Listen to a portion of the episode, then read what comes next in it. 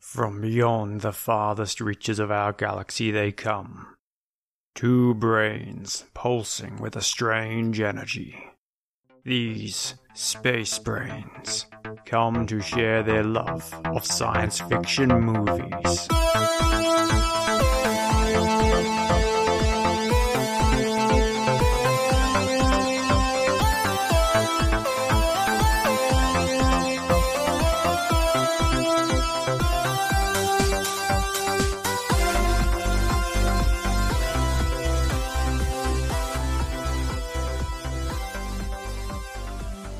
Hi, and welcome to Space Brains, the show where we joy watch sci fi movies and then talk about what was good and what was great.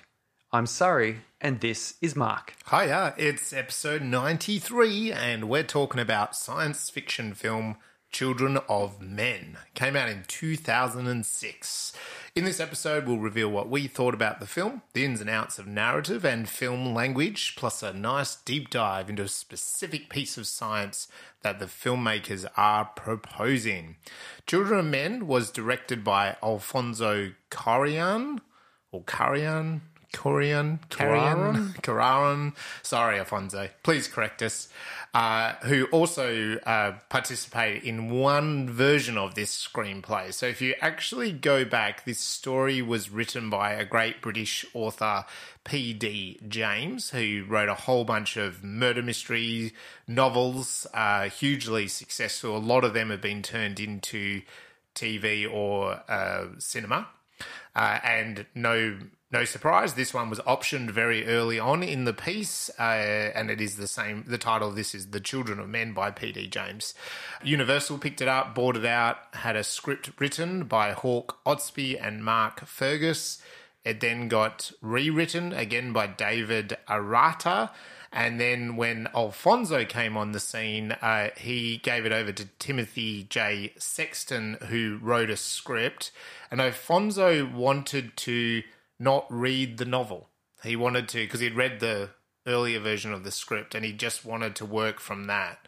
Uh, but he did give Timothy the task of going to read the novel and kind of making it pure to that point. Didn't uh, I thought Clive Owen got a bit of action on the writing as Yeah, well? he's not he's not credited, but um, a lot of the way that Alfonso and we'll come back to this when we break it all down. Like the way they shot this is really quite interesting with the, the long takes. You know, I've seen Yes. that Clive. I mean, yeah, he had to have written some of that stuff because an actor has to play those moves and feel what is happening, etc. Hmm. But he's not credited, and uh, quite often actors don't get that credit, you know, because that they get credited in the other area of, of acting. Yeah, Uh, there's a wheelbarrow of cash usually dropped off at their doorstep. So. um, Yeah, yeah, and I think I think as I said in this, he Clive Alfonso sold him the idea of um, this is, would be the style of film, like the the war torn kind of style that they went for, and we'd have these very long takes, and I guess. You know, with the ci- and it also feels like the cinematographer. If you look into this, the cinematographer also had a big play in how some of those scenes really folded, No, it would have had unfolded. to, so yeah. with Clive. So even if you talk about another credit, already got enough authors. There's a, you know chuck Clive in and chuck the cinematography in as well, really. So um, and and they have made something that's quite a interesting science fiction world that they've built here within the world of cinema. So I want to I want to talk a lot more about that later. And uh, we will, but you better turn back now. This is Hmm. your spoiler warning. We are going to spoil the bejesus out of this We film. are warning, warning. So, warning, warning. Turn back, watch, tune back in here. We're going to reveal that this film is more than just children and men. Yes, it, it seems a bit odd to say children of men, Children of men. although I have a feeling this children of is men in the old English sense of were, Yeah. meaning uh, you know were being were men and women and with men. Yeah. And Oh, you- it almost sounded like I had something going there. I know. I felt like you were really going to give us an English lesson. I really did. Nope. You- Not so lucky. Children of Men is set in 2027, not far from, from here. And again, it, I like that. They played off that rule don't go too far into the future. Uh, and it's a chaotic world in which women have somehow become infertile. Uh, a former activist, which is Clive Owen, Clive Yeah, Clive Owen. Yes, Theo his Uh, name, yeah, character yeah. name is yes. I just blanked a little bit on his acting name. Uh, he's a former activist and he agrees to transport a miraculously pregnant woman to a sanctuary at sea.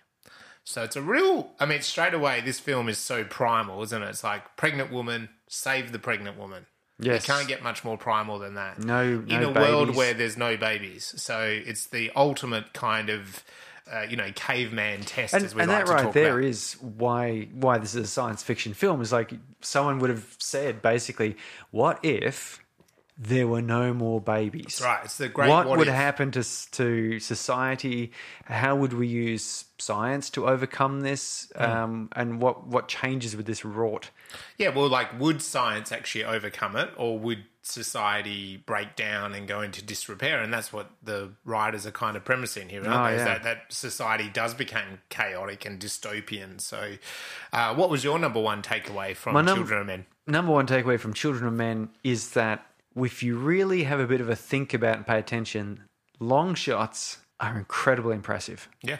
Like I was just, I was typing away my notes as I'm, you know, as I'm watching. I've got my my computer open. I've got two screens. I'm watching on one, notes on the other one, and I got down to that last sequence in the building, and from when he starts escorting her out all the way around through everyone until you know the rocket launcher goes off and they start fighting again. Yep. One long shot. Yeah. And you you don't realize how impressive that is until you realize that everyone had to have been in character the whole time. Hmm. And just because the camera hadn't wasn't showing them, they would have had to continue as if it was just in case.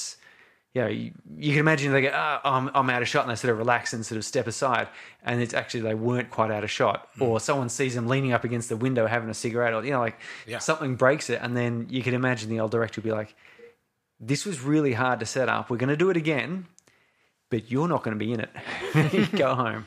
You know, so it, it's it's very impressive, and the effect it has on on me watching it that that slow march through without cutting away, and it's only because I paid attention to the fact that uh, I, I read up that Alfonso loves his long shots. Yeah. and I thought, well, what does that mean? I'll pay attention, which is part of the whole joy watching of films, I think and yeah, there was a few good ones in there. You know, we'll we'll probably hit on them as we go through. But this this last scene here, coming through the building where he's walking out, and everyone is just in awe of the fact there's a baby. Like, and all the fighting just stops, and they just go, "What what the hell are we doing? This is because it is. It's kind of ridiculous that they're fighting.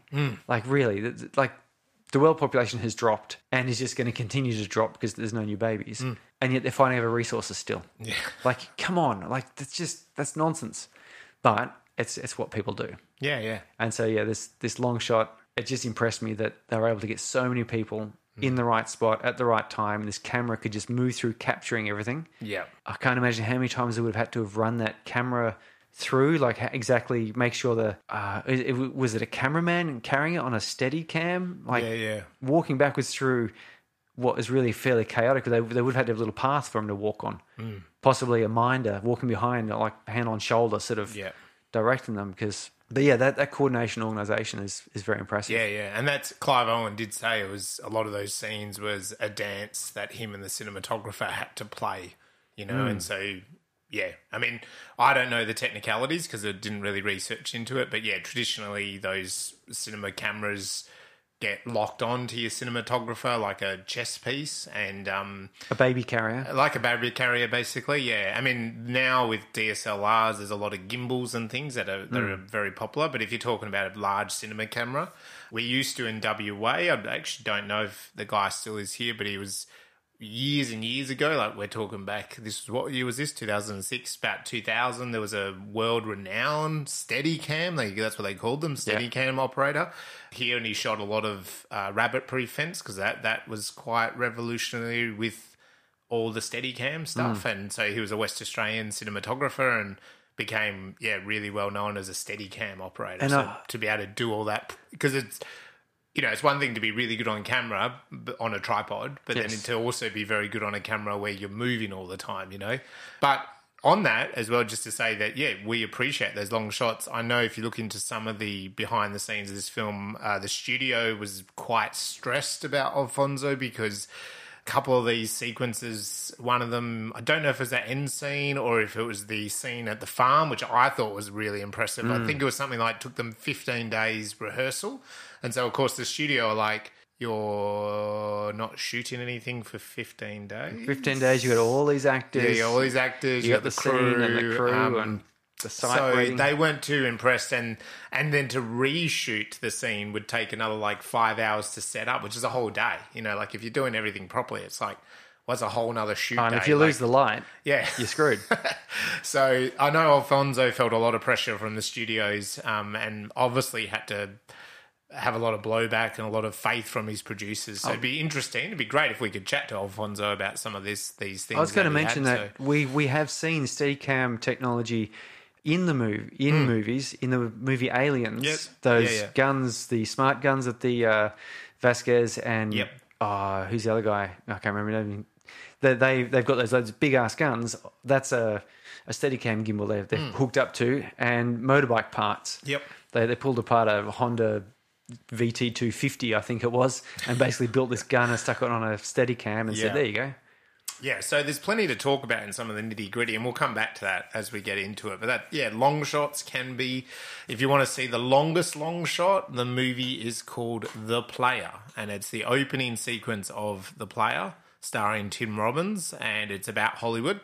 And there's, I think it, oh, by memory, it's something like about 12 and a half minutes. Really? I thought there was a documentary uh, about the yeah, a Russian history documentary where they they moved through uh, like w- one of these Russian palaces turned into a museum, and they Mm. you know staged different parts of Russian history if, through like you know they have like a, a ballroom where people are dancing, and then as you move through, it moved into other stages of history and different moments Yeah, right. being enacted. I don't know how long that goes for, but I remember that was an impressively long. Yeah, maybe yeah. it's not a you know maybe it's a documentary piece and not considered a motion picture. Yeah. I don't, anyways, that's a good. If you're out there and you know, these are just a couple of the things. And I mean, even 1917, that war Oh, movie yeah. that came out, because the player is back in the 80s, and I know that held that title for a very long time, but maybe now, yeah, because even 1917, that British war movie where they the whole movie moves, you know, forwards, Yeah. following the two soldiers. There is some really long sequences in that as well. So I could be wrong. I could be wrong. Could correct me if you're out there. Yeah, jump on correct it. Why not? That's all we like. I mean, we're not often correct anyway. so That's right. Yep. You could almost say anything and you'd be more correct. Be fine. So tell me though, then let's let's move on. Was this a hope, a warning, or an experiment? I think this is a warning. We said the what if. I reckon this is a cautionary tale. Not a hope. No, no, I don't. I don't see this as hope. It's hopeful that humanity. See, it's, we've had this a few times in sci-fi, haven't we? Sorry, th- when we've looked at films, and it's hopeful because Theo saves the day, and he return. Like he definitely is despair at the t- start of the film. Like he's kind of given up, hasn't he? Yeah. And then at the end of the film, although he's dead, he you know he's saved he's had the hope like of the child Yeah. and to it's- push it the, the, forward the bookend is at at the start of the film he's physically alive but dead inside, That's and right. at the end he's uh, yeah you know spiritually alive Yeah. but physically dead. hopeful of humanity i think and and i mean even that stuff you were just saying that all the soldiers and that stopped fighting because they saw the baby says hope right like that's hope Mm. so i agree with that the the theme of hopes in this but i don't think it's a hope I don't science think it's a fiction. hype. It almost is. You want to think it Yeah. is, but it's the uh, key, the refugee. She doesn't get to the boat through act of hope. It No, was through faith no. and chance. Like it was, yeah and that, and that theme motif was brought up a few times. was. The whole faith and chance, and it was. You know, fate and chance, which faith and chance, which Yeah. led them there because they, they could had no, no way of communicating Mm. and they just had to get there and they had to be lucky enough that they could get the boat and all that. Yeah. And yeah, so to say hope, uh, almost, but not quite. I, I saw it more as that warning because I think, again, to me, when I look at these definitions as well, it's like the setup of the film is the world has become infertile. So we're you know, we're told pretty quickly, and we're showing that story of the youngest baby dying. You know, the youngest man, eighteen year old Oh, baby Diego. Yeah, baby Diego. And uh, the but the world has chosen not to like go. Okay, well, how do we fix this? How do we recreate babies? Yeah, the it's- world has actually decided It's not the no. We're wandering- going to blow the shit out of each other. It's not the wandering Earth no, no. where the whole world comes together in order to solve this issue. That's right. So I think to me, that's where that definition is. So to me, it's more of a warning that if something like this happened to us in humanity, we'd have to be very careful not to spiral. It, I suppose that's it, isn't it? It's like, do we spiral downwards or do we spiral upwards? It's almost like you know? take away our hope because Yeah. the children are kind of you know the hope for the future. Yeah. Take away our hope for the future, and what does humanity have left? Well, Yeah. we could have just a big you know shit shit, fight. shit, shit show. Yeah. Yeah. What was this the first time you've seen Children of the Men? No, this was the second time. The first time was close to when it was released. Mm-hmm. So well, you know it was 2006. So well, that's that's a good 16 years. Yeah. I think I watched this when I was in Melbourne. So it's that long ago. Hmm. At the So- cinema or just on DVD? No, or no, it wasn't on the TV? cinema. It was yeah, it was a a, a DVD or a rental, Hmm. digital rental. I'm Mm-hmm. not sure at that time. Maybe as a pirate, Yeah. probably a pirate. this is back before you could actually get you know legal Good stuff copies on in Netflix. Australia. For those of you who who didn't live through the dark ages of Australian media, and it's still a bit that way. A film would come out in American cinema, Hmm.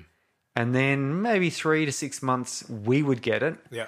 in cinema, and then maybe three to six months or longer, depending Yeah. on how well it was doing in the cinema, would get it to rent Yeah. Or If- buy or something. if we got it at all. yeah. And so as a result, there, there were a number of films that never made an Australian cinema debut and thus never made a DVD release debut. Yep. yep. But then we'd hear about them. And it was that wait time was so extensive, wasn't it? You Oh, it was it's- ridiculous. It's- Sometimes it might have been 12 months later that the film was now available to rent You know, as a new just, release. They're you just know. bleeding money. Like Yeah. why why would you do that?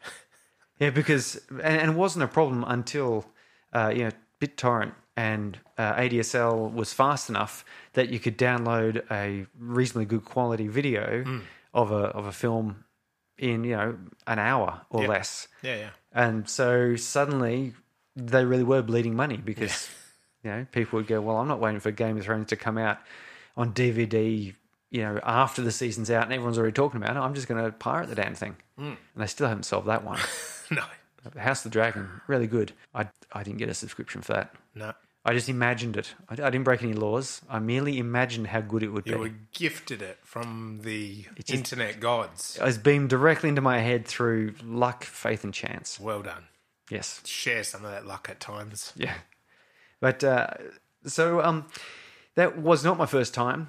Uh, I remember I watched it the first time and I I liked it. I thought, oh, this this is a really interesting concept. It's a bit sort of um, uh, bleak, and I, it, this was before I had kids of my own, so it kind of didn't ring as much, you know, as it could have. It didn't touch touch me quite as much. The second time watching it, though, having had kids since, yeah, the thought of net, like you know, because when I watched this, I don't think I really even wanted kids. Like you know, I didn't.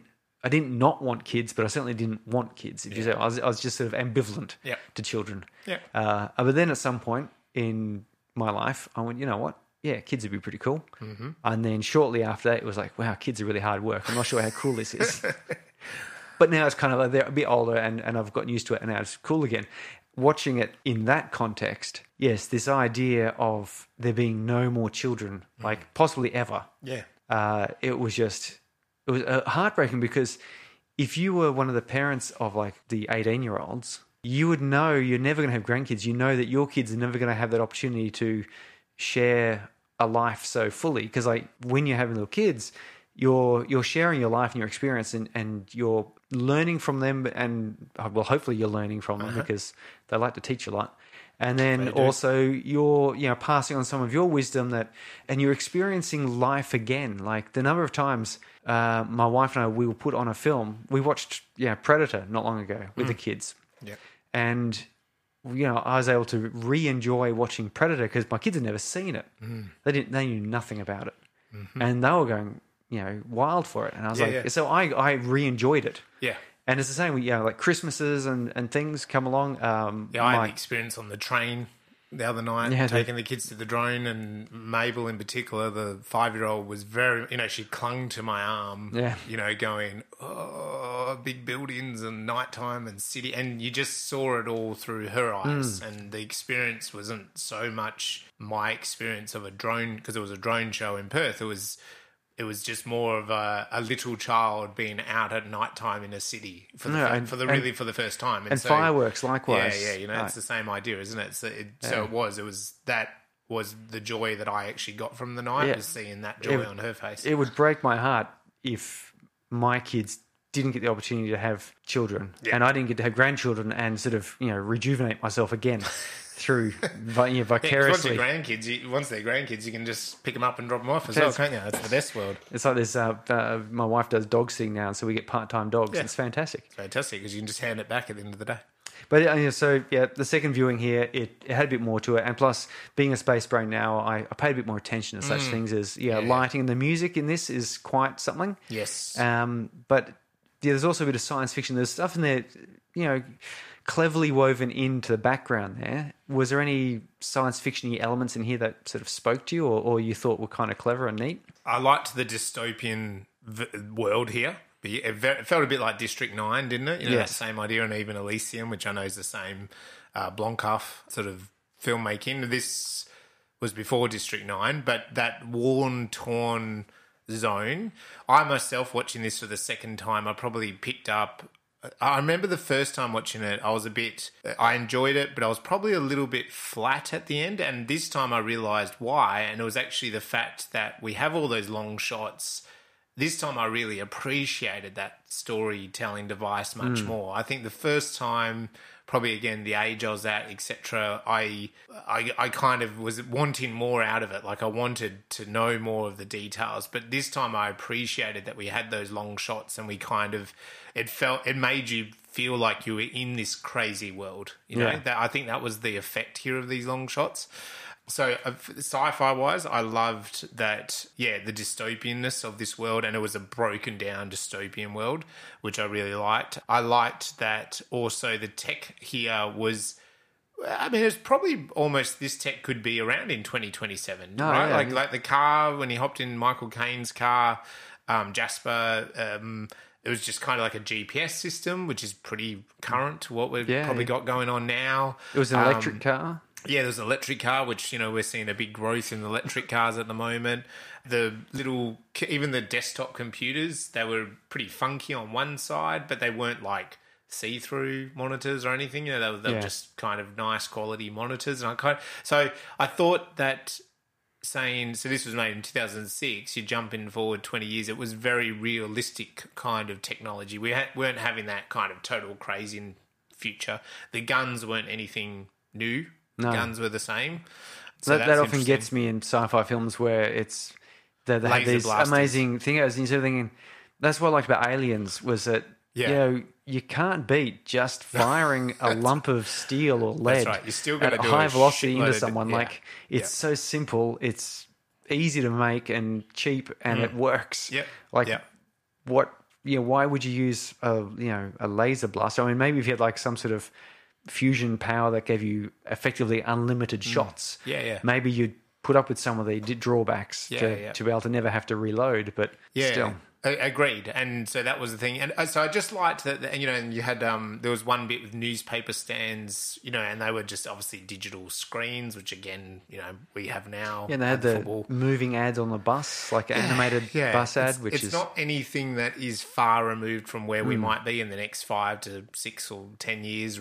Realistically, you know, it, you know, when the Queen died, uh, what amazed me was those digital billboards that we have in the city here. They they wrote up, you know, the Queen is dead and. Long live the Queen! I was like, wow, that's really fast that they've got advertising like. that. But I thought, well, yeah, that's what you can do with digital now, right? Like you can just change a message on the day Yeah. uh, for the advertisement, you know. So I liked that. I liked it. The sa- and it, and to me, what's more important there as well is in the storytelling. You know, the idea here was the world was breaking down, so the technology shouldn't fast forward too much, right? You know, we shouldn't have this white Apple store everywhere uh, Oh. because society was fighting each other. We don't have the resources and the intelligence. You know, good old Elon Musk, because I saw a little video from him saying that people presume technology just gets better and better, but that doesn't happen unless people invest in it, you know? And it's stayed with me seeing him say that because it's like, yeah, that's re- that's a presumption that we make in sci-fi films sometimes is that oh, it's, it, one day it's all going to be like an Apple store, like the whole city will be like an Apple store, and it's like, but that will only happen is if we really push towards it being like an Apple store. Like we're still going to have graffiti and rubbish and trash and you know broken down old cars and stuff because you, it, it takes the whole of society to go, I want the Apple store. And we're not going to do that. We're, we're not going to do that as humans, are we? You know? And we saw that with Demolition Man. You know, the idea was, okay, wipe the city clean because of the earthquake. We have a chance to rebuild. But you couldn't. You couldn't get rid of that part of humanity that still wanted to be humans and swear and st- and have sex and break things and graffiti. Like you couldn't, you can't really get rid of that. And that's um, so I liked that this film, in the terms of the sci-fi, stayed true to that. It's a dystopian world. Tech can't go too much further, and the tech was just that s- next step. Yeah. You, you got the impression that it was a, a little bit fancier, Yeah, But- but, nothing special. but not, yeah, you're not teleporting or using hologram communications or anything strange like that. No. Uh, yeah. So, and what about yourself? Are you up to anything uh, sci-fi or creative? Uh, well, for the past sort of week and a bit, I've been head down, tail up, uh, preparing for a technical interview. So, no. You're going to be running the corporations here in the future. Much as if I can. And uh, yeah, it'll, it'll all be Apple stores. Wall to wall, the whole thing, flying cars, Don't worry, you can come with me to the underground population. We'll do podcasting over there podcasting. the, about the great megalith that is Surrey's corporation. yeah, there'd just be a massive Surrey statue in the middle of Perth. Yeah. Hmm, and I'll have the. Uh, I'll have the penthouse suite looking out through my own eyes. Yeah, that's right. something like that, I'm sure. Uh, but other than that, you know, I, I did manage to make a bit more progress on my book and Nice. my app, Yep. uh, and um been looking at uh, how to approach uh, getting uh, sponsors and things for our film festival. Yep. So. Yeah, little bits and pieces, but none of those have, have I haven't passed any milestones that I'd like to brag about for those. Fair enough. Been uh, busy trying to get a new job. Yep. Although, if you listened and you know where I work currently, and I don't get a new job because when this comes out, you will have heard whether I've left or not. This could be awkward. Fair enough. yes. In which case, I'm just joking. Yes, all jokes. Yes. I don't know anything about jobs. No. Anyway, and yourself, uh, how, how have you been going? Uh, yeah, so I think I've talked last time a bit about the beatboarding of a low budget feature. So that has continued. So I'm still um, blocking that out, still just getting in those beginning stages, but wanting, you know, we are nearing the end of 2022. And so wanting to really start 2023 and run with that. You know what I mean? So I'm trying right now to to really block out as much as I can um, in the time that I have. So there's that.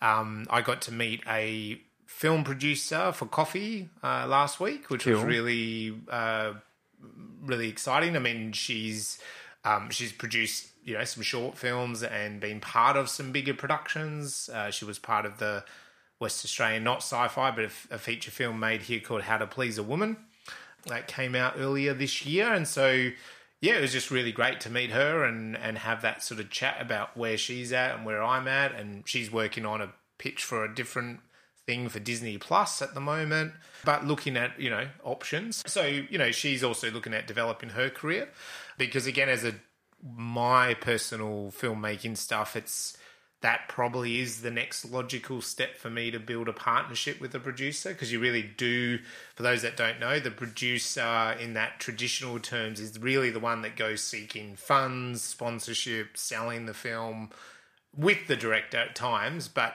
essentially that is their role you know Yeah. so raise the funds and run and monitor the funds so alfonso i don't know who the producer of children of the men was i don't we don't write that down we probably should maybe we'll do that in the new year but his his actual producer that is their job like is to you know universal wanted to make this film his $70 million, I think, was the budget of this film. The producer runs that $70 million, makes sure people get paid, you know, things are running, the schedule's running. So, producer does a massive amount of stuff in that way. So, yeah, that was a really great chat. And, you know, hopefully something might come of that in the future of that partnership. So, it's always good to do that. Uh, in terms of so space brains, we are building towards next year's festival. I likewise have uh, looked into some funding options, gotten some responses, uh, and also want to look at some private sponsorships. So if you are out there and you do want to sponsor space brains, feel free to get in touch. We do have opportunities, and we are in that kind of sussing out businesses and government and stuff. So now's the time to get in, get in Now on the is the ground time. floor, so you can get up to Surrey's eyeballs Yeah. and be at that apartment, Yeah, you want to be at the overlooking with Surrey, it's the eye drinking the ball expensive level wine. You know, you want to be at. yeah, and not the there's a other ball floating level. pig. Like in Floating- yeah. Children of Men. I didn't quite get that reference. That's a but- Pink Floyd. Oh, right. Okay. So there's a big pig floating out. I, don't, you know, I suppose maybe pig is um, also, you know, uh, gluttony, isn't it? And It's derogatory you know, of a yeah, police state and Yeah.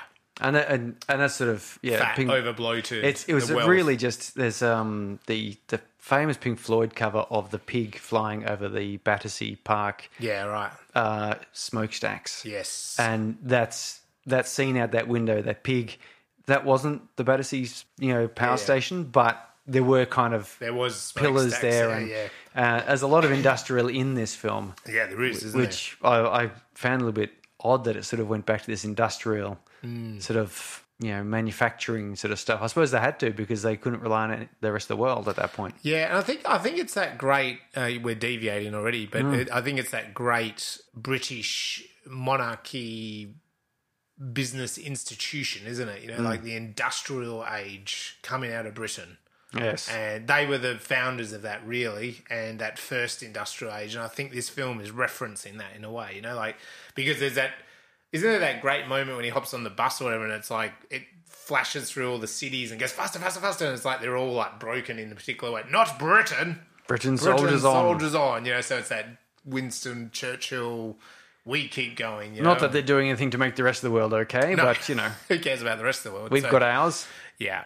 Uh, but yeah, before we, we, so there's some great connotations, and I think any society, you know, again, you go to 1984 again and um, Brave New World, the Huxley's book, you know, those kind of um, Clockwork Orange, Soylent Green. Soil and Green. I mean, th- that's definitely American, but that real traditional uh, class society, you have to think Britain, don't you? Oh yes, You know, and I mean, this is a British novel, a British story, but it makes so much sense. That class structure is real.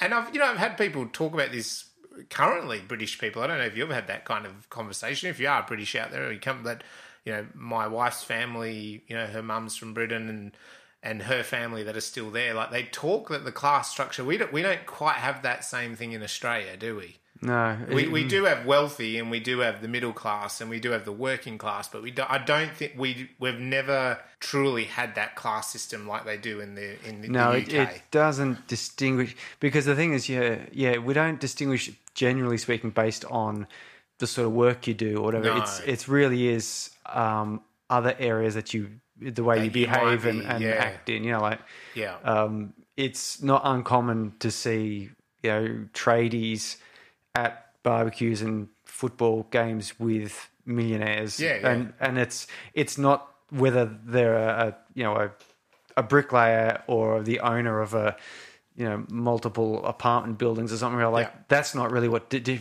you would stop them from Doesn't define associating. you, yeah. What would stop them associating would be you know maybe football teams or yeah, that's right.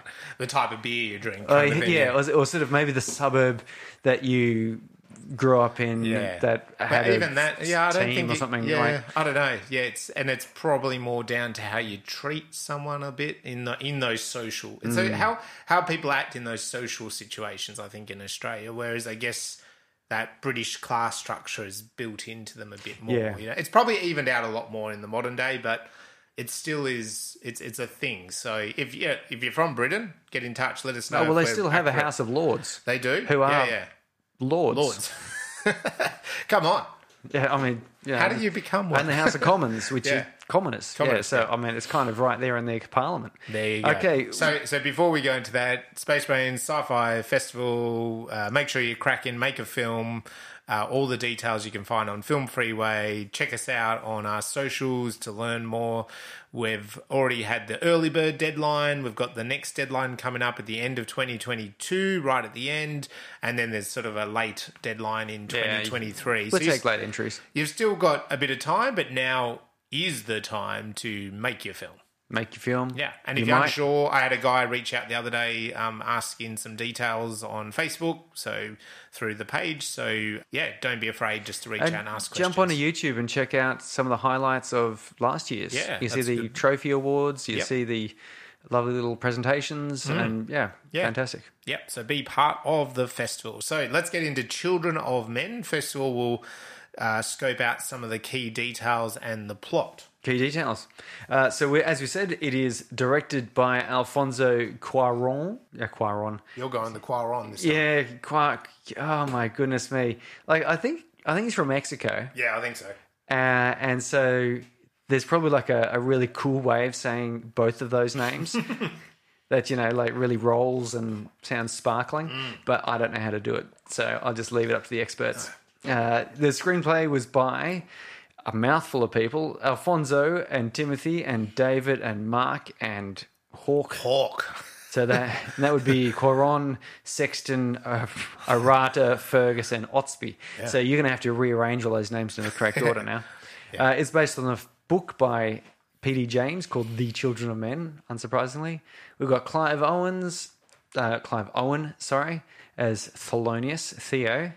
We've got Claire Hope, uh, Ashti, Ashit, or uh, Shitey. as shitty as key. So uh, yeah, Claire Hope, get in touch and tell us about you, yourself and your name.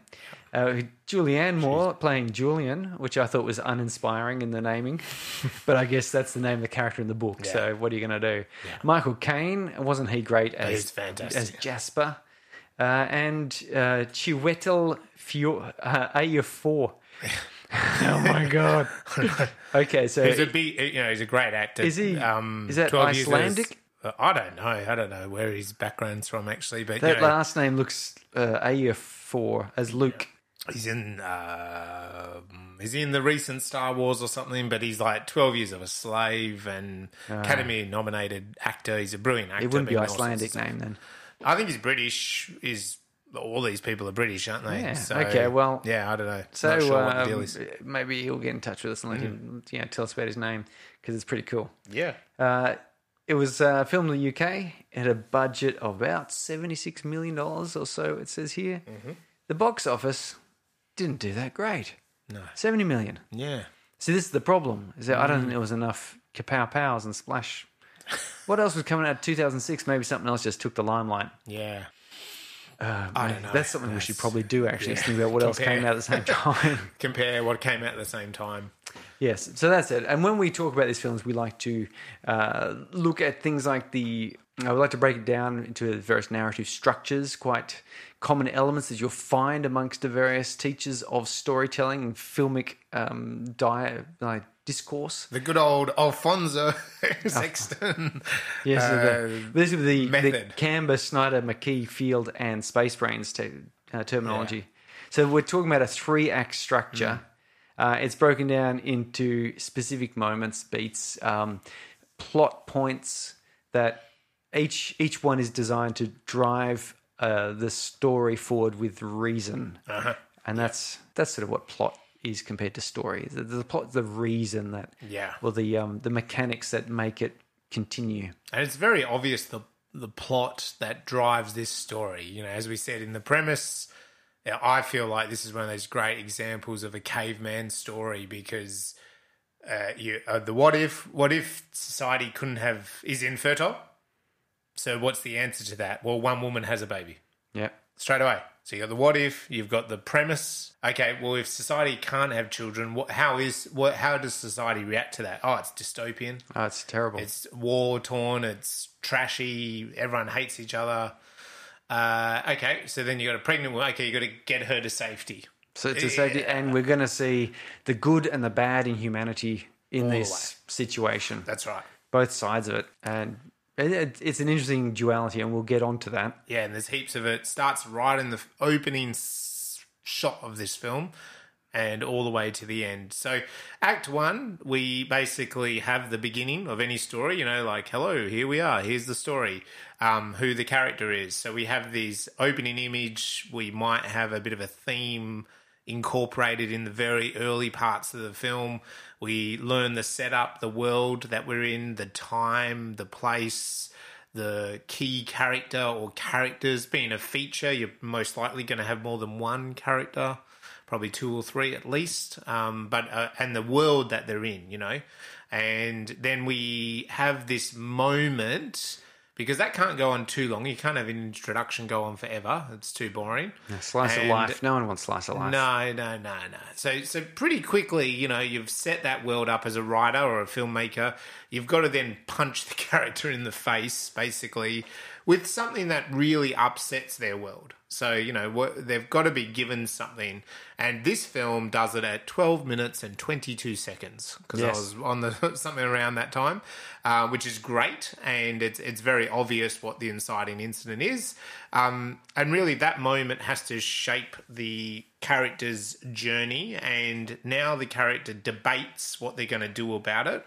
Um, so if they lost their job at the inciting incident, what do they do about it? Do they become a full blown alcoholic? Do they decide to skateboard around the whole world because they, when they were a child, they always loved skateboarding. They'd given up on it to follow the corporate ladder. Um, that's the debate. So they've got to make a decision, and once they make that decision, it's really about hopefully making a decision that then drives the story on. And both those examples there, well, okay, I'm going to be an alcoholic. Now we're going down into act two, they're an alcoholic. Or I'm going to skateboard around all the biggest cities in the world. Okay, we're going on that journey as an audience. So that takes us into act two. What's that about? Oh well, yeah, that first one. I don't want to go on that one. but let's go to skateboarding right here. So Act Two, then the first half of Act Two is the, the promise of that premise. It's like we've been told he's going to become a world famous skateboarder. So we'll see him enter skateboard, you know, combat, Tournaments, yeah. what whatever it is they they battles, skateboarding battles. Is that what they call them with their skateboarding sticks and Sticks. and their- Boards. and their, their, their Skateboards. roller uh, hats.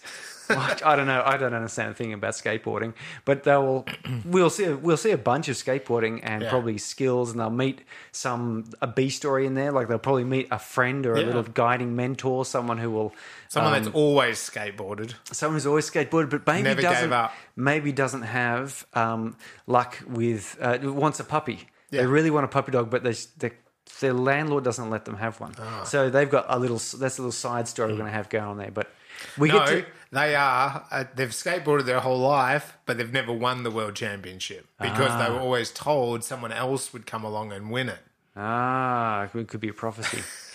but we get to Or we- they injured themselves, right? Yeah, we, They- we, so they get, could never- we get to the midpoint. Anyway, now, a lot of things could happen Yeah, yeah. here. We get to the midpoint. So the midpoint then, we've had a bit of fun and games, which Yeah. is what it's often Lots of called. skateboarding. Skateboarding, getting better, doing the tournaments. Midpoint, uh, something, you know, happens here where um, maybe they thought they were going to win because they were so fantastic, but then just like their B-story friend, no, they don't. There's always... There's always someone in China who's better. Yeah. Because there's so many good people in China at skateboarding, um, as we all know.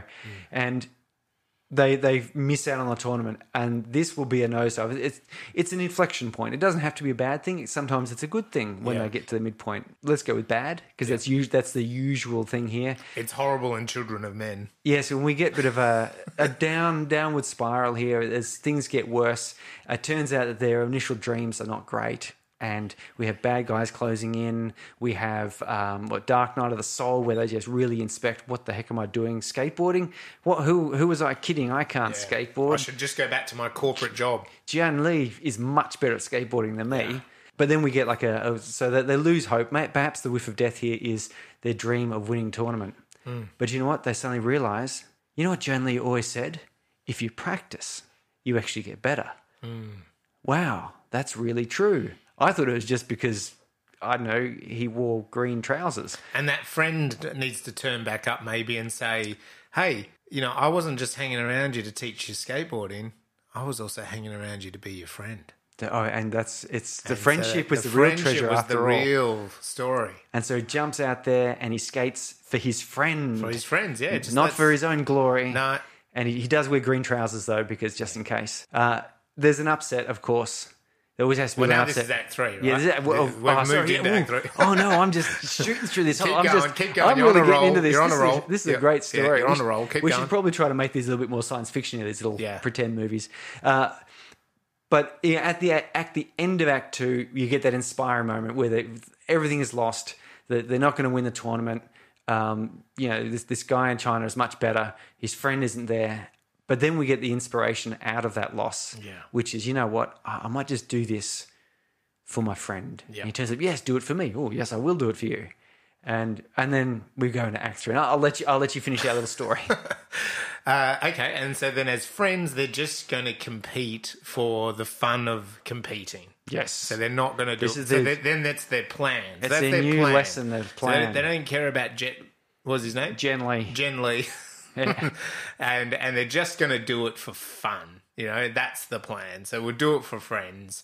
Um, and so, you know, the, the plan starts to act out that they're having fun. And guess what? The fun means they're winning. And then they're given the opportunity now. They've won. They're, they're given the opportunity to go into the the final, the gold medal sudden contest, the, the death. sudden death with Jen Lee. But what what Jen Lee does is, and this is what quite often happens. They thought they go, yeah, the plan's working. We're just skateboarding as friends. His team sabotage them, Oh. and they maybe they uh, take the friend out the back and break his leg. Right, which is skateboard code for s- deck. yeah, break his And- deck. break his deck. Yeah, he can't skateboard. No. So now it's like, haha, Jen Lee's going to just win, right? So it'd be Oh, the yeah. end of the story. Hugely disappointing for the audience. Uh, but uh, our protagonist thinks back to the whole journey he's been Hmm. on and musters up all these life lessons of this story of being a friend and whatever. And I don't know, cobbling things together that they make a six wheeled skateboard that they both can ride on. Oh, it takes the broken And- skateboard. Yeah, d- and glues it onto his and and you know, there's nothing in the rules that say they can't do that. And Jen Lee's all bloody complaining, and uh, the judge goes, "I'll let it happen." They're not going to win anyway, right? Because you've got the state of the art Nike skateboard, and uh, I'm throwing in some sci-fi here. So they've got a six wheel skateboard, two guys on it versus Jen Lee on his Nike skateboard, and uh, and and then of course it's the it's that final throw everything at it. And you know, lo and behold, the six-wheeled skateboard actually does win, Does win. but they won because they did it together. Mm. and, on the um, closing image, he he lands and he's he's congratulating and, and generally actually does give him a begrudging handshake. And his old boss, who thought he'd never get anywhere, yeah, is told to hand over the sponsorship check. Yeah. That his company is now going to sponsor this guy. And this his boss is skateboard. like, Oh, I'm so humiliated that I've got to hand over the check to the guy that I fired right. for being no good.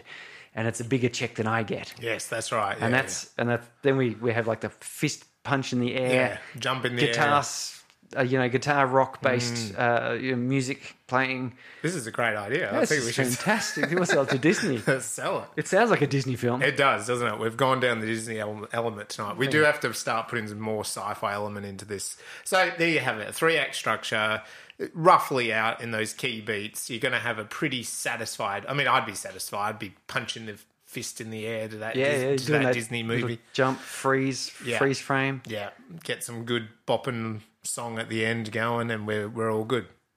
So, uh, yeah, so that's our three act structure that you'll find for most novels and films, roughly beat it out in those things. If you want to write a story yourself, uh, go do a bit of research on that and you can find those kind of beats.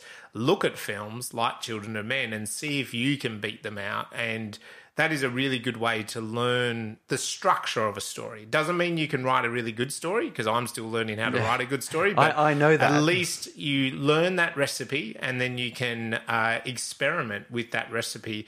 And I think the other thing is the more I look into it, what that recipe does is it just gives you the um, uh, it, it gives you a bit of confidence that you can do it because other people do it. Like Yes. these guys did it for Children of the Men.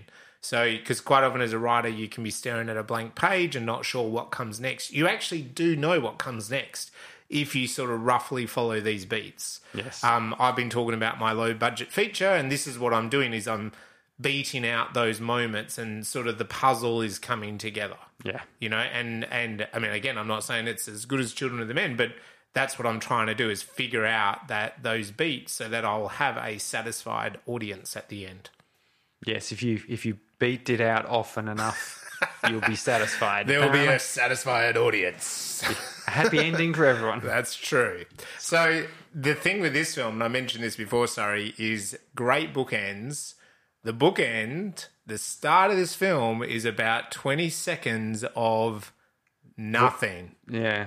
and that is the opening Oh, it does image that silence. It's silence. That bugged It's- me. I checked my speakers and my headphones, and I fast forwarded, and the, oh, Yeah. there is sound. I quickly went Yeah, back and yeah. yeah, yeah but it- so, and which is perfect for what happens at the end of this film because they do the same thing, but we'll come to that later. Um, so stay tuned. I'm sure if you've watched the film, you'll get it. yeah. So I, I mentioned in my notes here silence. Yeah, silence. It, it bugged the crap out of me. I was watching this on Apple TV, which I haven't even ever watched anything on my laptop, just because I could get access to it through Apple TV. So I did it, and I it kind of I kept going, oh, it's not working, oh, it's not playing. I know. And it's like like uh, you know, like it kept bugging me, and I, I jumped, and then I'm like, no, there's stuff there. What's going on? And because I was also trying to watch it at the start on a train and. So I wasn't sure if my Wi-Fi was not working. You know what I mean? It was just Yeah. like it was Uh, really. I had and the then I same problem. realized realized at the end, I was like, ah, that's why. So the starting bit of this is black screen and black silence, and it's deliberate. Would annoy the hell out of those film projectionists back in 2000. Has it started yet? Oh, shit. Just let it roll. um, so the setup, it's the year 27, 2027, and um, it's been 18 years since total human infertility. and our fifth Space Brains s- uh, film festival. That's right. That's true. Um, and there's this broken down society, and pretty quick we're introduced to um, Theo, who is depressed. He's down. He's Oh, he's- downtrodden. He's, in that cafe where they just got the news broadcast saying all terrible things are happening. Yeah, all these terrible things going. And he just wants a coffee. Yeah. and it's shitty coffee as well. Looks like. Yeah. Um, it's not the coffee beans. I don't think. I think he- he's literally I mean, buying. he an couldn't be instant bothered coffee. waiting for milk. Yeah, he can't be bothered. Mate. So and, and he looks down, depressed, and um, uh, what, what what we do learn on the TV, which the re- everyone else in the coffee shop is obsessed with watching this TV bulletin about the youngest person ever has died, baby Diego. Little baby Diego. I'm going to say when you first start to take that in, you're it's a bit hard to figure out like what the hell is this Yeah, about? you're thinking Baby Diego was stabbed outside of a pub, and you're going, "Oh, that sounds pretty brutal." yeah. And then you find out, yeah, Baby Diego is 18 years and Uh, yeah. however many months and days and hours. Yeah, and it's quite clever because obviously, you know, we do get these new news reports like, oh, the oldest person has died and they're 108 or 110 or whatever. And you go, wow, they lived a great life. And it's like, oh, the youngest person has died. So it's a cool setup. So so it's telling us that through that little baby Diego idea that yeah, this is the world that he lives in that no no more babies were born. And he walks down the street to learn a little bit more about him. He pours hard liquor into his crappy cup of coffee. Um, and I think he might light up a cigarette as well at the same time. Yeah. Um, the street is a very prominent London street, but it's extremely busy and there's tuk tuks. Yeah, I know. So they're just they're know, rattling about the They're place. and- rattling around. It's very polluted. There's rubbish Yeah, everywhere. it's- um, it's kind of a bit smoggy and, and a bit gross. Uh, and it's very loud. Like there's lots of noise going on. Um, and sort of with that, as I, as I think he has a swig and uh, lights a cigarette, a, a, just a bomb goes off in that coffee shop Mm. that he was just in. And um, I think does a woman come out holding her arm? yeah, or a woman comes something? out holding her arm, Yeah. and he's he he wanders off, and there's just and this we get silence again. Yeah. Hmm. and a little bit of ringing, which is presumably his ears, as he he wanders into his office, uh, and you know as he's wandering in his office, you see everyone's in the office looking at Baby Baby Diego, Diego news, again. and slowly this Hmm. music sort of joins in like um, orchestral sort of strings start coming up. And he he wanders through, and you can see he just can't even today. Yeah. And yeah, he, he wanders into his boss and he goes, "Oh, boss, you know this news about Baby Diego just kind of hit me a bit harder than I thought. I think I might need to work from home." And and it's funny because now it's like, well, I I get people saying, "Oh, so we're all going to meet up, uh, you know, and go out after work. Do you want to come into the office?" I said, "Oh, yeah, okay, I'll come into the office today." Yeah, Yeah. but yeah, he's, uh, and you can tell he's he's not really sincere. no. He he doesn't give a rat's about Baby Diego, No. but And it, it feels like the boss probably knows that as well. I yeah, think. his boss is like, "Yeah, okay, well, whatever." Yeah. I forget. Do we know what he actually did? No, but it was the Department of Energy Uh, that he wandered into. Like you saw him Okay. walk in and the security check. Um, but yeah, didn't really know. He's just a pencil pusher or yeah. or an exciting executive? I don't. think- I don't think he was dressed like an exciting No, executive. no, no. Uh, this is where his life does lighten up a little bit. He um, visits this friend Jasper. Well, he, we do see a lot of illegal immigrants in cages. Yeah. At this point, and we Oh, do. that's right, yeah. And we get the uh, woman loudly speaking in German, Hmm. which I immediately thought that this is clearly, uh, of, you know, harking back to World War Two. Yeah. Like, and, and again, we talked about say class structure in London, Yeah. in England uh, and the UK, and certainly particularly in England, uh, as opposed to the larger probably Scotland too. But the World War Two is still like it's a real Yeah, yeah, memory like because people's you know maybe you know parents if they're older people or their grandparents were still having these memories of uh The Blitz. you know, refugees um from Poland and Mm. France and Germany coming through and then also the internment camps that they discovered in Germany yeah. uh, and so, but having a, a this German voice in a cage, it's kind of like it's it's reversing this role a little bit and Yeah. really pointing out this similarity. I think that that this kind of yeah, y- you think Nazi Germany was kind of bad for locking people in cages for almost no reason. Yeah, well, it turns out that most of us do that nationally. I mean, Australia's got a terrible record of locking up refugees on an island and treating them like crap. I, don't- I still don't know why we keep doing it. No, no, no. Everyone keeps saying, "Yeah, we don't want to do it," but then No one we ever- keep getting politicians going harder on refugees, and you get all of the people get riled up and vote for them. Or, or yeah, I don't know. I don't understand it, but it's it's a reality that we live with Yep. and this movie i think really sort of with those scenes in where they're stuck in cages and, and like you hear the uh, it happens again later on with Mm. a, a german woman asking for food on the bus and i can't help but th- think that is is definitely pointing out hey Yeah. you know like you know yeah the, The nazis did hypocrisy bad of- things but you know we're all kind of doing similar things with the refugees we're receiving at the moment Yep. yeah Yeah, I think that was definitely there. Um, and yeah, it's a it's a brutal kind of world that we are in this setup. There's graffiti, there's rubbish, there's this refugees. The police are really heavy. You know, like they're heavy handed. You can see that it's kind of like SWAT police all the time. Yeah. you know, like we have heavy handed police happen now, but the, the, I think what you're saying there as well, the refugees that, you know, they've got the big German shepherds, um, they're the, they've got the guard uh, helmets on, the batons out, Mm, shields They're sort and- of swearing. Like uh, I know um, Theo walks past the police, he's, move it on. You know, like the police are not just and it's not to say that then police aren't like that now, but it, it, this is the street police. they're, they're really quite grumpy yeah, they're grumpy police at all times, and um, and no wonder because the world seems to be on a bit of a knife's edge. Really, that's Yeah. what that was the impression. And uh, here. I, I got to imagine that everyone is trying to deal with the fact that humanity is doomed. yeah, Like, um, because one thing that you've got to think is that if the last person turned eighteen, they no longer have any laws for underage drinking. no, There's, you can't. There's no point checking ID checks No. because everyone is over eighteen. that's right. There are no schools.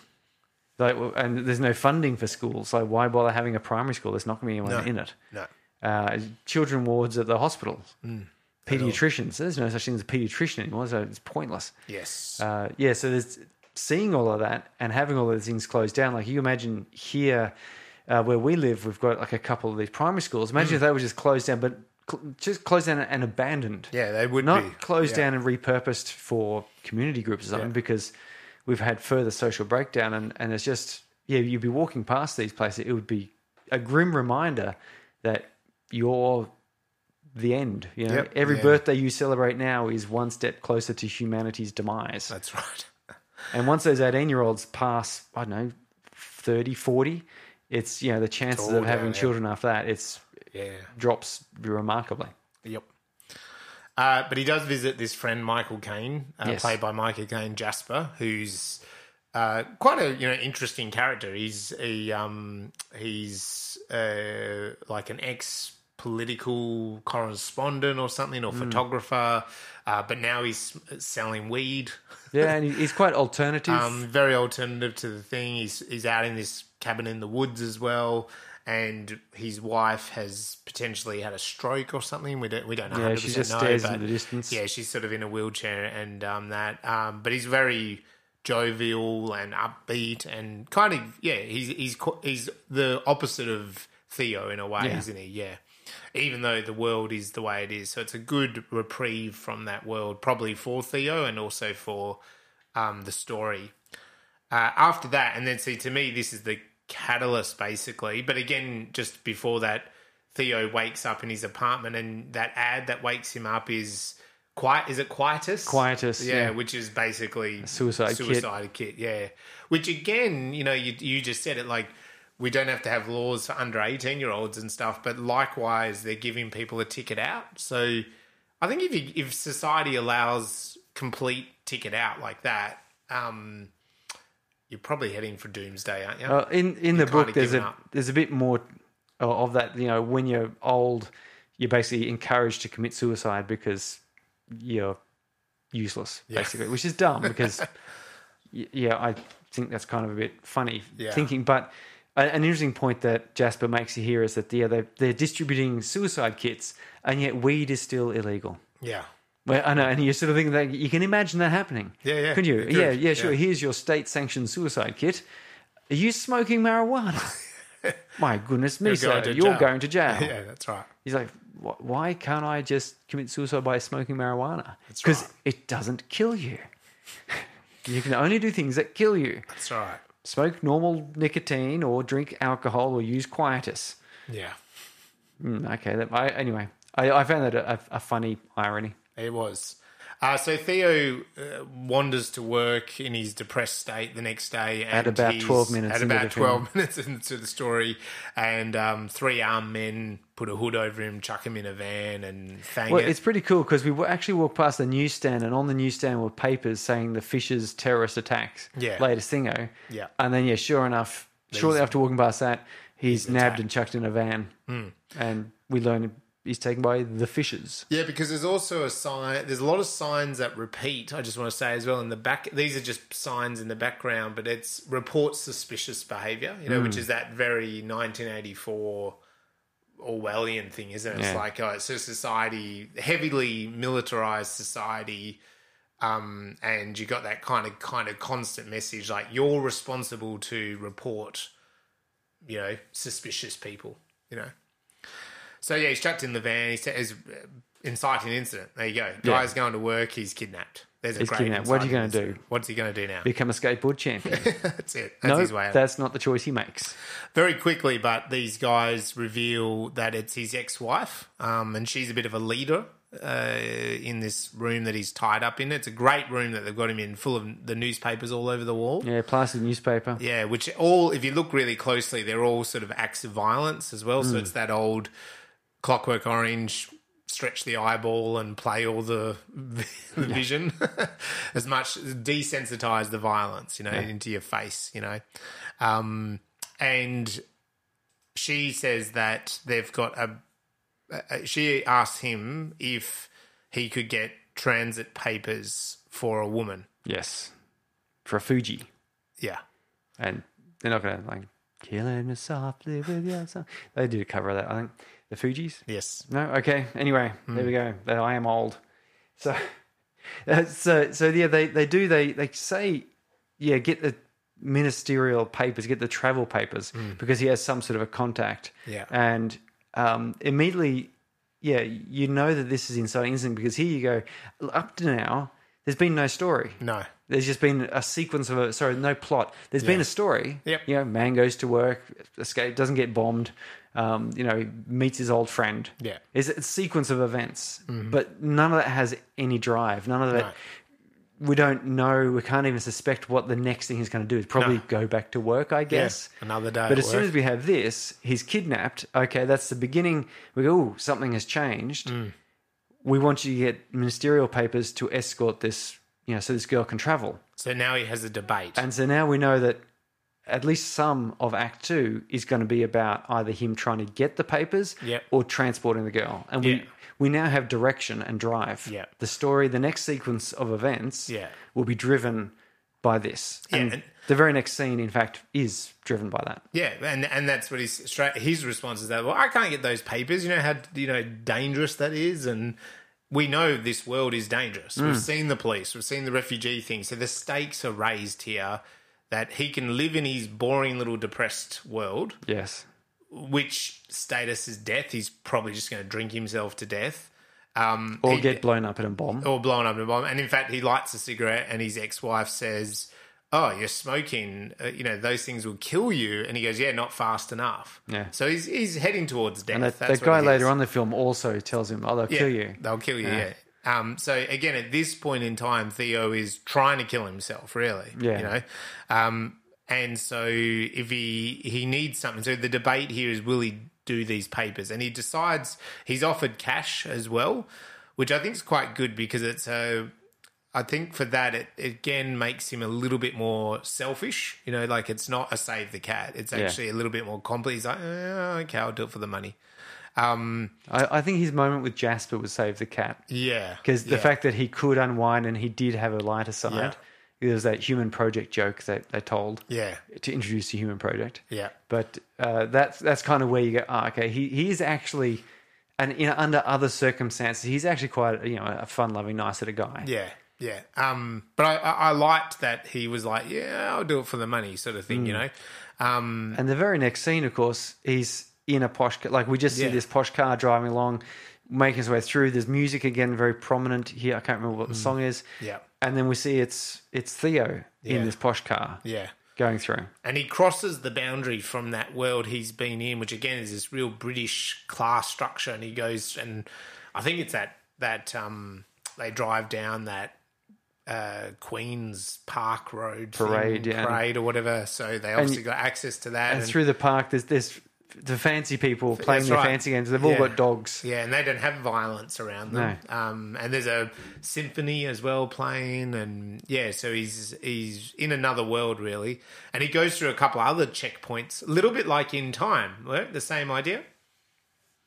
Yeah, how it- it was had much to go the same, through but- those sort of And checkpoints. it is one of those themes that you, you get this sort of um, uh, fairy tale sort of theme, or, or often films will do it where they go from one place to another. You've got to pass through a gauntlet. You've got to, you've got to Yeah. travel through a tunnel. Sometimes it's- it's a literal tunnel. Literal tunnel, yeah. In so you know, in time, it was uh, tunnel. Yeah. They, he, he entered a tunnel and there's a barricade. It dropped. He had to pay his duty and Yeah. then pass through. Pass through, yeah. And yeah, and I remember that that movie Doomsday we did where they they were in the post-apocalyptic Mad Max world of Yeah. Glasgow. They passed through the military tunnels, through the tunnel, through the right, mountain, yeah. and come out the Yeah. other side. Now they're in King Arthur's land. Yeah. and it was it was like a stark difference in Mm. in operation. And the tunnel was the this transference point. Mm, and in this one here, it's this fancy car and these gates, you know, take him through to a totally different world. Yeah.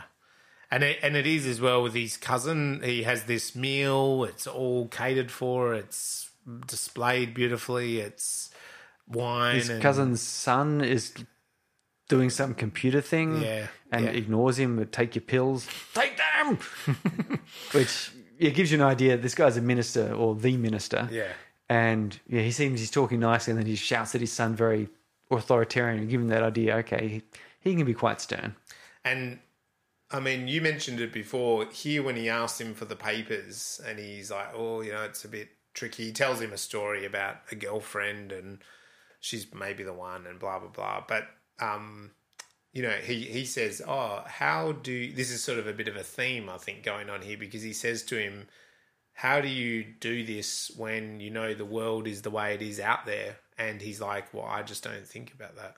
Yes. Yeah, and it's I think it's that great aristocratian sort of uh, wealth mentality, isn't it? It's like, well, I'm up here in my ivory tower. Doesn't really matter what's going on with the poor people. Like, I don't have to think about it. Yeah. I've, I have more important things to think about. yeah. Not really, but he yeah. does. He says he does. So yeah. So anyway, he gets the papers, um, and he meets up with Julian.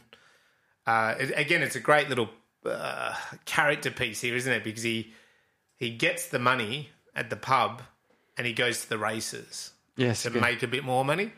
Yeah, or, well, he's he's still a bit self-destructive at this Yeah, point. So yeah. he's he's like, yeah, he is because he he wagered he got another couple grand or something Yeah. up front. He got you know, the, you know the guy used the pint glasses to yeah pay him. Yeah. Um, you represent what's going to be paid, and then yeah, he's he's straight to the, the greyhounds. And I remember sit- looking at that going, oh, dude, you do not make good choices, do you? That's right. but he won He won. He won on which one is of them. Yeah. was the, this there's a theme in here as as is stated later on it's uh, about faith and chance Yeah. and so Takes the chance. Julian has is the faith in him Mm. and he's taking chance and it's come up bing yeah. and that's kind of almost like yes you will You're on the right do path. act 2 Yes. you're not going to just sort of squander the money and hide away in a No. hole somewhere Anyway, and so there, there is a cryptic little chase here, and he's got to meet so and so on the, Julian on the bus and follow the woman with the dog kind of thing, and he does. And I mean, the whole point there is that he's got the papers, but realistically, they actually have a ex-wife, ex-husband argument, don't they? Yeah, the And whole dead about that child They business. lost their child, and he kind of mourned, and she suggests he mourned too much, and he suggests she didn't mourn enough, and so they kind of end on a bit of a tiff. Um, but then they go and pick up Key, and so he meets this young. I don't know. I don't know. Is she Nigerian or something like that? Maybe she's Yeah. a refugee. African of Um, some variety Yeah. Um, and there's another woman as well, Miriam, who's the midwife. yeah she's a Although bit I of, don't think they. they're not- He's not she's, introduced. she like mentions that. later on That. Yeah, she does. So, so she's, she's a bit of a space cadet at this She's point a bit of space cadet, and Luke is the one of the kidnappers from earlier. Um, he's driving, and so you know he. I think he does say something. Doesn't he say something like, um, "Are we going to have a sing song?" No. All right, I'm having a nap then. You know, like so um, they're all a bit testy. And anyway, so they're going to drive to the first checkpoint or something, aren't they? And get through that together. Yeah. And then from there, Theo will have to take her to the other checkpoints and get her to the coast. So the fact that he's done that, we've basically signed up for Act Two, haven't we? Yeah. We're going to act two. When he has his nap, I think we're going to act two because we get the, the next thing is they get ambushed. Yes. So they, they drive along through Countryside. countryside, like big tall trees, which uh, there can't be a lot of those in the UK. Um, you know, there's there's a lot of development been done, bound to be some. But they're driving through there, and it, it doesn't look typically British. Like when you have shots of people going through British countryside, you're more used to seeing hedgerows, and you know, much like uh, we saw. We see, we see later on in the film actually is what you're more expecting to see, uh, and if you are if you're from you know the la- la- larger island of Britain there, They do You know, have some old you, forests. you might there. you, you might not have that same impression, but as an outsider, the films I've seen and and other imagery, when you get someone going through these places, it's yeah, it's you see these little farms and patchwork and hedgerows and little windy alleyways. But this, they're kind of you could almost sort of say think it was Canada they're driving through. And they, they drive through, and there's like this rolling car catches on fire, smashes, and people just come pouring out and start woods, yeah. chucking stuff. But they're just grumpy. I think I think they've not had breakfast that morning. I'm, I suspect, and no, it's a planned attack. they're kind of unhappy. Yeah. Uh, and so they, they they reverse out and try and get away. And this guy's on a motorbike. And th- this is where Alfonso's long take really ups the ante because you've got this point of view camera where in the back seat of the car, Yeah, uh, looking out through the driver's seat as this burning car hits them in front of them. They reverse back. This horde of people are kind of surrounding the car. He reversed faster than people can run. So, okay, you, you're breaking free. But again, the camera doesn't break here. No. And it's fanging down this, you know, country road. And then there's a, mo- you know, motorcycle with another guy comes up to the side door where Theo is. Theo kind of, and he's got a gun. Um, oh, that's right. And he shoots. He shoots, Shoots and Julian, gets Julian. yeah. And so she starts bucketing out blood out of her, you know, which is very unexpected because you weren't you thought she was going to be a Well, character they, for the they film. were just having a little moment there, Yeah. which showed that they still actually had a, a Had some playful sort of side to it. connection, Yeah. Uh, so she's shot. There's blood going everywhere. There's this motorcycle comes up to Theo, points the gun at him, but he kind of quickly opens the door. So it's this frantic, you know, um, pat scene. Now you could have done. He could, Alfonso could have done that by cutting a hundred times. Yeah, which yeah. is action 101, right? Like cut a hundred times, build up the action. But by having it just this continuous shot, it's kind of like what you and I were talking about off air is you kind of as an audience taking your breath like you're "Oh, Yeah. it, well, it felt like you were a passenger in the car with yeah, them. yeah. So, so you're there, you know, you're in the action, and this motorcycle. Then, you know, Theo's whacked it with the car door. It's fanged off. Um, so they're kind of gotten away, and and you know, he's got his hands around Julian's bleeding, and uh, Miriam kind of tries to help, and they're all yelling and screaming, and and uh, they realize that she's dead Yeah, she's dead. you know and so that, as an audience it's quite shocking because you're like oh i thought she was going to be a major character throughout the whole story you know so i thought they were going to get back together you know like that's Yeah, what well, you're you could thinking, easily right? imagine Like, that that's- that would that's be- the traditional sort of You think that would be the B story Yeah. there, isn't it? Like them, okay, so they're helping this woman, you know, travel Yeah. across the thing They're for gonna really- unknown reasons. We don't Yeah. really know why. No.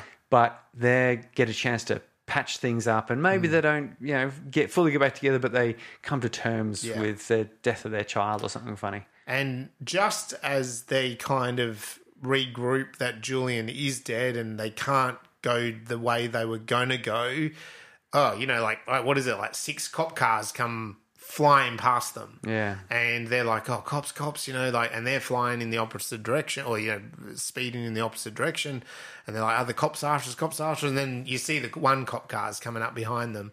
Um, and he, he's like, I can't outrun them. I'm going to pull over pull over and the police come up and, and again it's this real frantic you know the, uh, i think unlike maybe what british cops are probably like they pull guns out straight away and I don't Um, think the bridge cops carry, carry guns by standard. i don't know i mean again like aussie cops generally probably don't just pull out their guns they're I've- trained not to I've never seen you know one. so but they do in this scenario and obviously in this world and um and that luke guy they're all yelling out we're british we're british you know and, and they sort of the police go okay um and they luke hops out and just shoots them dead Yeah. um, and uh, again, it's like this quiet, you know, the the camera is just rolling with it. So I think there'd been a cut or two in that sequence, but it, it's implied that you know, by the way it's been shot, you're you're as Surrey said, you're there in the car. It's like you're stuck in the car with them. Yeah. And uh, so he gets back in the car and he fangs it down the the uh, freeway or the highway or whatever. Um, so it's quite a brutal scene. That scene. Um, and this is where we get uh, a bit of a breather, don't we? yeah, because it's they get to the it's farmhouse. interesting to watch some of these films where they have these ups and downs, where they they have this frantic chase where Julian dies and they shoot the cops, and you go, "Oh, "Frick, everything's screwy." But then at the same time, it just goes through, and they turn up in a, a farm, and it's quiet, and there's like some nice little puppy dogs that like Theo, and they, they don't normally like anyone, but they like Theo for some reason. And yeah, it's it's suddenly you sort of think, oh, okay, they've sort of made it. It's safe. It's nice. Ah, do you know what? Just that you've said that, when he was back at Jasper's house, there was a cat, wasn't there? And he liked the cat was nice to him, wasn't it? Yeah. And then at when you were saying that the dogs are nice to him and there's that cat that's trying to claw his leg, isn't there, in this scene when they're all discussing what they should do.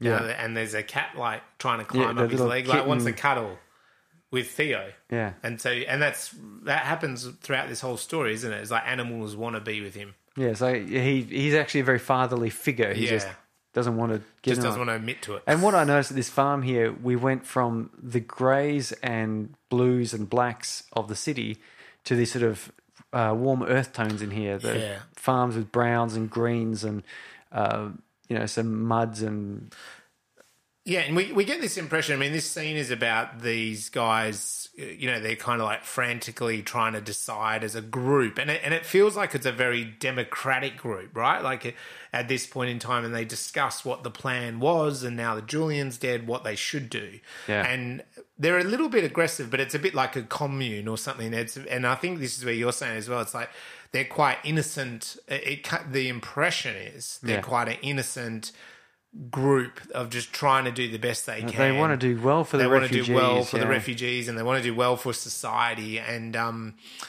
and I think the farm, it's like oh, fresh earth, and they're trying to look after the place, and they're living off the land.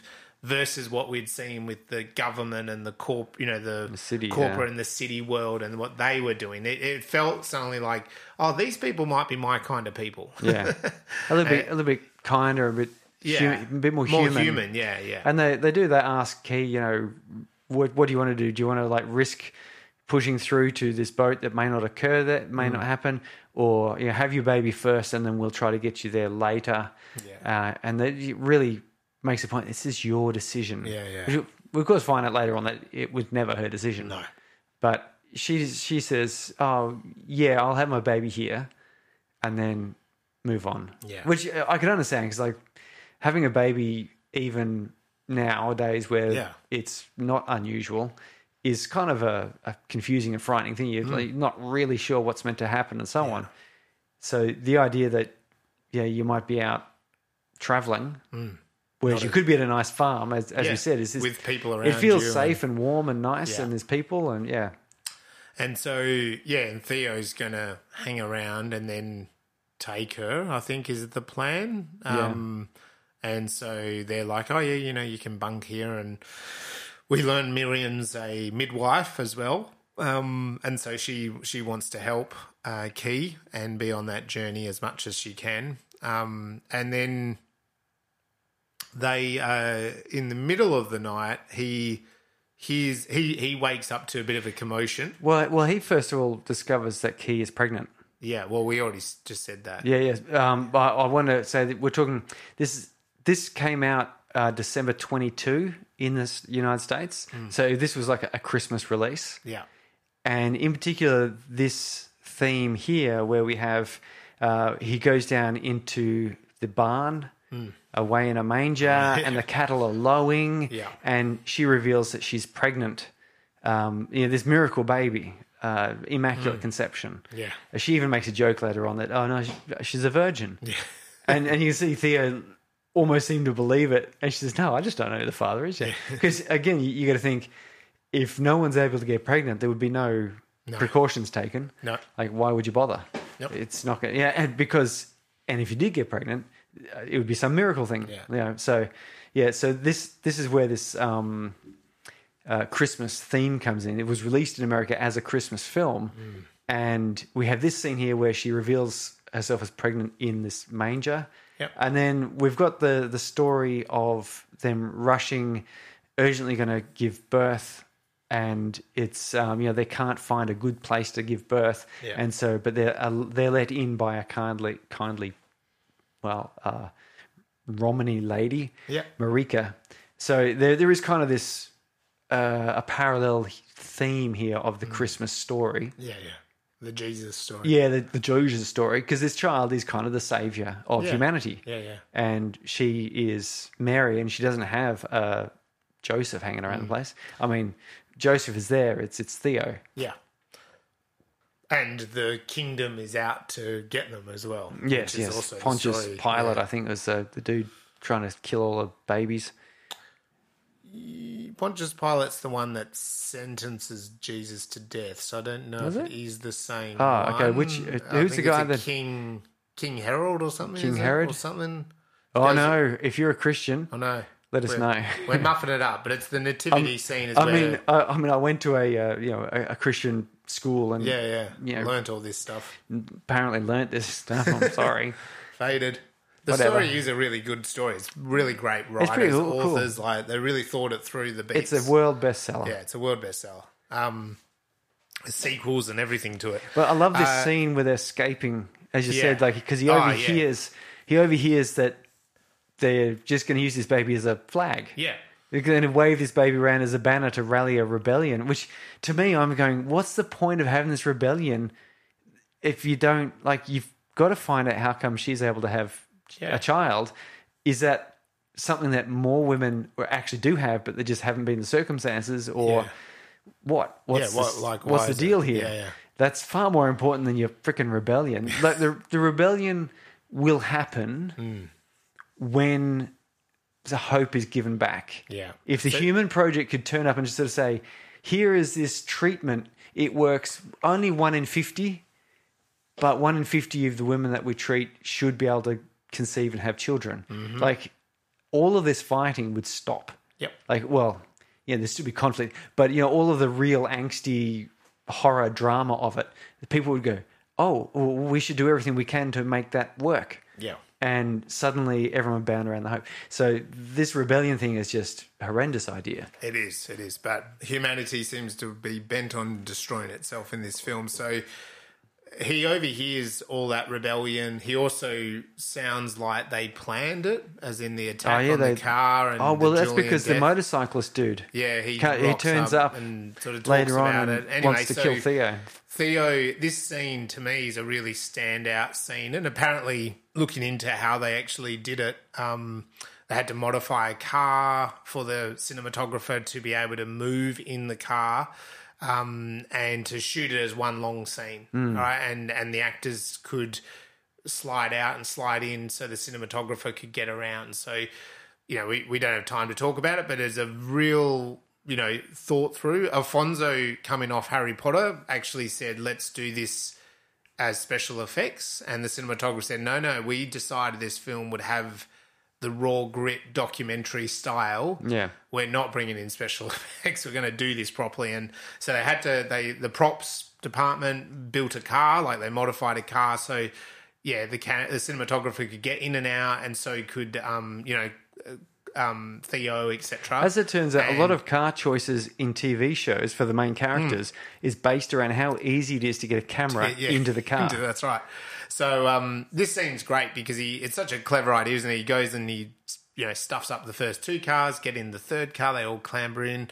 It's just a little car, starts pushing it. and we'd, won't we'd start. heard that it needs to be jump started. Yeah, no, yeah, you can't yeah, park that here. yeah. Don't park it here. It needs a jump start. So anyway, he realizes that, so he starts pushing her down the hill. They all then the rest of them realize they're escaping, but he's stuffed up their car, so they're like running after him down this hill. And so it's a great example of like, you know, that Alfred Hitchcock building the tension, right? Mm. Because he kind of gets away. They do get away. It's a real hectic scene But, yeah, again they, they get to the bottom. they of get that to the hill. bottom, and of course it stops. It, it, it stalls, but you can see in the background of the long shot, they're coming down the hill. Yeah, so that, everyone's that's what I running. mean by this Hitchcockian sort of idea that It would have been easy at this point to sort of do a cut It would have up been. to the people, close up Close to up, the people but no, running they're and just seeing their coming and faces. coming, yeah. They're just in the background. They're Yeah. blurry even. You can't. they're not Yeah, even yeah. in focus. But it's you know the impending doom is coming, Hmm. and the the t- it's you know their time clock is getting shorter and shorter, and and so Theo's out, push the car, start the car, get us jump started. He- he actually had to And push that car. He had to actually push it, yeah. And um, that had all been done with the cinematographer, like being in the car, out of the car, running with them, and everything. So we talk about that dance that him Yeah. and Theo, you know, Clive did. Uh, it came across super impressive, and it it all comes down to just timing, really. And if it, as we said, if it doesn't work, you're reshooting that whole bad boy. Oh, could you imagine know, poor so- old Clive? He's like, oh yeah. I've got to push that car again. Oh my god, that was so hard. That's right. So he, he was invested in the look and feel of the film, Clive. So uh, Alfonso had sold him. So it's very. I I loved that scene. Like I thought that was a really cool scene. Um, that's a master filmmaker right there. You Yeah, know, like it's- playing really playing off. And it's, and it's us when you as an think about audience. all of those complications of how you would, a- as a filmmaker, how you would put that together. Hmm. Because even if you're using a small camera like Yeah. a phone, Yeah. which they weren't using, they would have been using like a, something a little bit chunkier. And you've got to climb in and out of cars, but you've got to keep the shot going Yeah. without showing off any of the you know sound Yeah, the or crew guys and cables or everything, yeah. Mm. or the safety guys nearby who are ready to rush in and you know help if Yeah, the yeah. car Tell you, flipped. Clive can't do that because of Yeah. insurance purposes. and and then also making sure that everyone kept acting like because Yeah. they wouldn't have known if it was a cut, because surely it would have just been saying, uh, I can't really signal to you if it's a cut. Just keep going. You're just going to keep going. keep going until being in they would have to character. Mm. run down the hill shouting all that sort. Yeah. I wonder if there was that first one where they come running down and, they- and Clive uh, he gets stuck and he can't push it and they go, "I can't uh, reset," and they're like, oh, "Okay."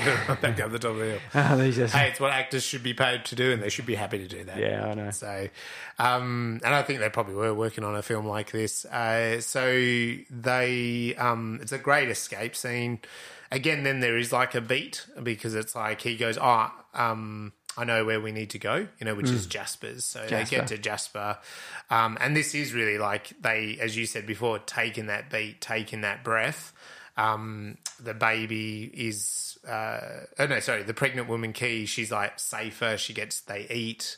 Jasper does them up some food, and um, they get to you know Theo gets to have a shower, and they they, they kind of it have that talks- refreshing. Talks with Miriam and learn, Yeah. we learn a bit more about her background and That's right. Uh, And- yeah, oh, no, no, we hear them talking about Dylan. Yeah. Theo's background. That's the right, Miriam's yeah. background is later on when they're on the way to the camp. Yes, um, and that that again was a really interesting. This is what Alfonso refers back to. He saw these long takes in some old movies, and he lo- you know that that, that scene's another really good example. Sorry, what we were talking about that. Uh, Clive comes out and he's, I think he's looking for shoes, and the only shoe he can find is thongs. And he comes out and he starts pouring himself alcohol in from a big bottle into his little bottle that Yeah. we've seen him drink from the whole time. And um, he's sort of in the other room or a doorway. So, and then you can't see Jasper, and he's Jasper's telling them about his son and losing the son and how they lost the son. And but the whole time, Clive is the one in focus. Yeah. So you know, actors don't like that. You know, I can't imagine Michael Caine would have loved that in terms of he wants the close up, but he doesn't cut to that close up. He keeps it on Clive the whole time. And Clive is overhearing and liking the story, and then it's obviously reminded of the pain of it. Actually, I really like that story because it starts off. Uh, they're smoking his weed, and he does the whole strawberry Does the cough same thing joke again. again, yeah. Like, yeah, cough. What, what does it taste like? Strawberries. Yes, that's what it's called. Strawberry cough.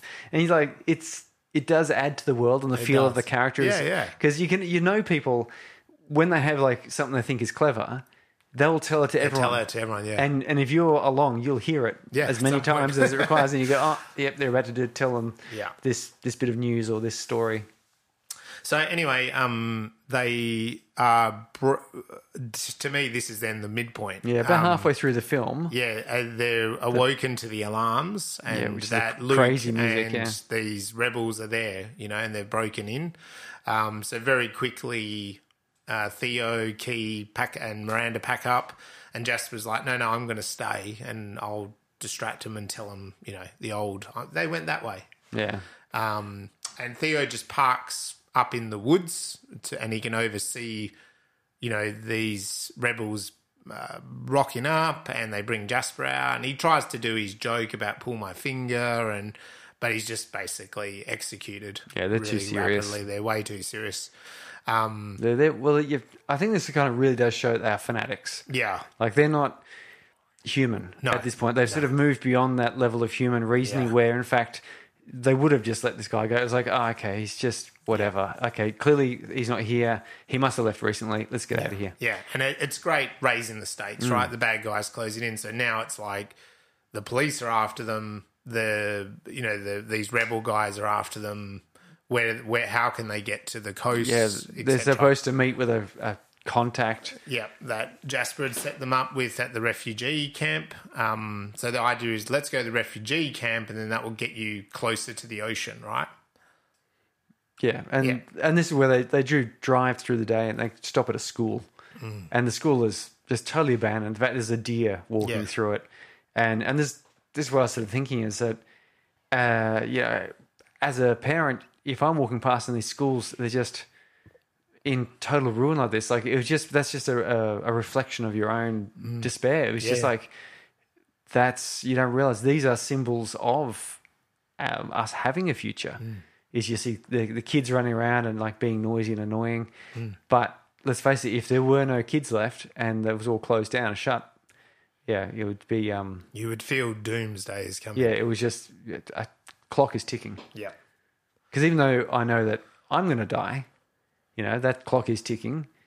It's sort of it's it's not es- especially worrying. Like yeah, it's it's sort of a future thing that I don't know, you know going to happen one day, I suppose. Yep. But if you did, if you knew there was you know, you're the last of the line, because you can imagine what these these kids are thinking Yeah, yeah. like 18 19 year olds are like Mm. "Th- this is it we don't have they they've never experienced having younger siblings you know they are the youngest Mm. Yep. ever and yeah they've, they've got no opportunity then to be in p- power i suppose like because everyone's more senior than them and yeah they'd be watching the world population just every year would just decline Yeah. Whew, grim So they they get into there's a great scene here. Miranda explains pretty much that passion you're talking about that Yeah. she was a midwife and suddenly there was no more babies being delivered. And when she rang the other hospital, they had no more babies. mention And- australia mentions Yes. Australia, and they're not having any more babies, and and that's what she talks about. Is pretty much what you're talking about. That they were the first people to realise the despair that if there is no more babies, that the silence, and that's what they talk about that silence, and that's why again when we come to it at the end, why it's important. The start started with black, and and how the end ends. Um, and they're interrupted by a police sort of effect, sound effect, and they go out and um, told to kind of lie down, put their bags down, hands up, sort of idea. This guy gets out. calls him a fascist pig He says, "Oh, you're a fascist pig." He says, "What?" yeah Comes out with his baton, kind of threatened, "Call me that again." Fascist pig goes to whack him, but then laughs. Sid is his name, and he likes to talk in third person. Sid talks in third person. Which is always funny, isn't it? It's always funny, and it's great that Sid's got this little weird characteristic. And he is, he's an oddball overall. He is a bit peculiar. Yeah, because he's obviously this police guard at the refugee camp, but he's dabbling in other. And you can imagine Activities. he's also just not kind of thinking too much about No, what's going on. no. He's just continuing on. I think they do, they jump on this, um, they, they get driven to the compound and hauled out. And Sid says, you know, catch up with Marika. She'd be sitting there smoking with a dog. She always is. And, you know, get on the bus. And that they get on the bus, and Theo sits down next to a German woman who asks for food. You know, and, and she's wearing the, like the grey coat. And again, you can't help but be reminded of World War II conditions. Well, these camps are brutal that we see in this film, aren't they? Yeah. You know, they're hoarded onto these buses. There's cages on the buses.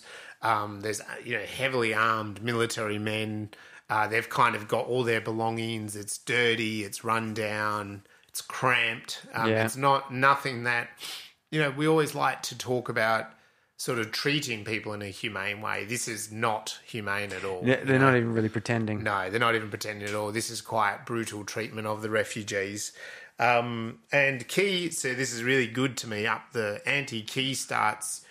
I mean, I've been through this with my wife. It's like she's having contractions. Yes. It's obvious. You know, she's breathing heavily. She's in a lot of pain. Um, her water breaks. her water breaks on, on Mir- the bus. Miriam gets taken. Yeah, and so, so, the, Mir- the Miriam midwife. sacrifices herself, Yeah. right? Like she she basically causes a scene so that she's taken off. Yeah. Um, and again, talking about long shots, isn't that telling a great way to tell the story of how they treat the misbehaving ones? Is she ta- the guard takes Miriam off the bus? The bus then takes off with the remaining people, including Key and Theo.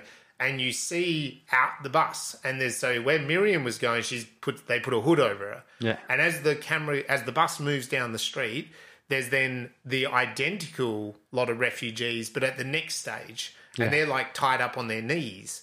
And then it keeps moving, and the next stage is dead bodies. yes, they're being covered. yeah, That could have been done with camera, totally different. But by just looking out the bus, again, it's like we're on the bus, and you are told this is what happens if you misbehave yes. and it's it's, it's it's a really cool way of doing showing that it's showing not telling which is great And we were also told, of course, here for a bit more of this whole faith business that the human project doesn't. There's no communications with them. It's done through you know friend of a friend of Hmm. Mirrors. a friend mirrors. Yeah, as I said, yeah, friend of a friend type of communication. And Julian was the last link, and they don't know who her link was. Hmm. So they just got to turn up and believe found it will them. happen. which again is also great for raising the stakes that then you start as an audience, you're like, yeah, are they there's- really going to be there? Well, there's Like, no how do safe you- way out. You can't reschedule. No, Mm. no. Or s- ask them for additional help, or you know, send a boat to the shore. you know, it's like, no. risky. It's risky. It's really risky.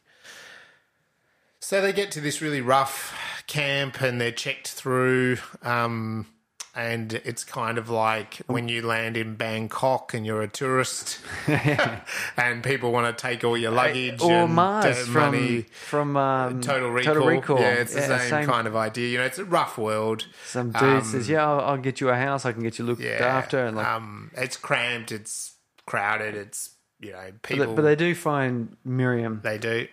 not Miriam, Not Miriam. Marika. Marika.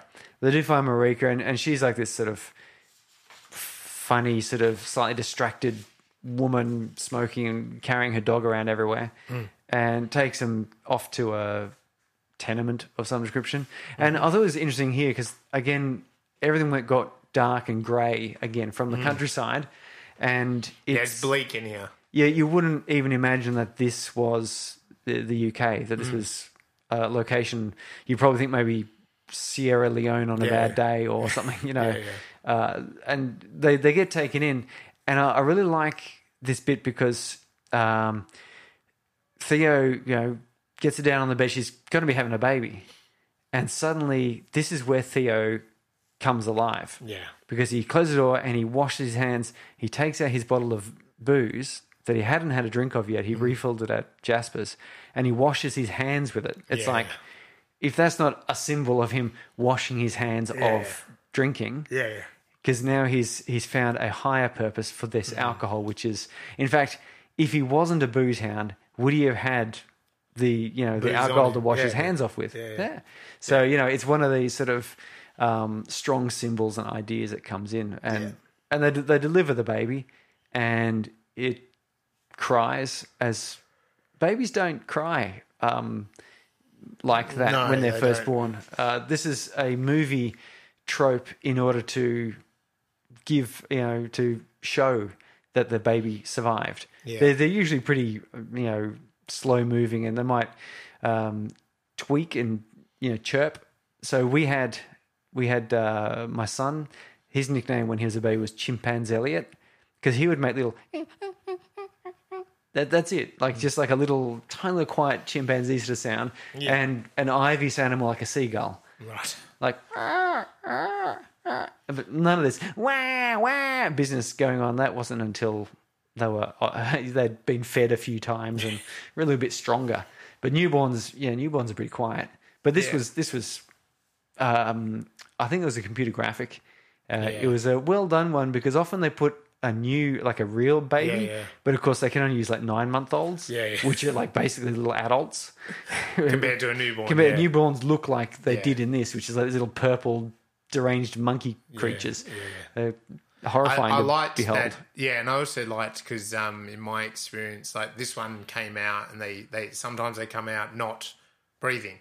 Yeah. and that that's what this one looked like as Yeah. well. Which again, for the purpose of this story, is like, oh god, have they gone through all this, and yet maybe the baby isn't alive, Viable. You know, like yeah, so maybe it was just a freak pregnancy.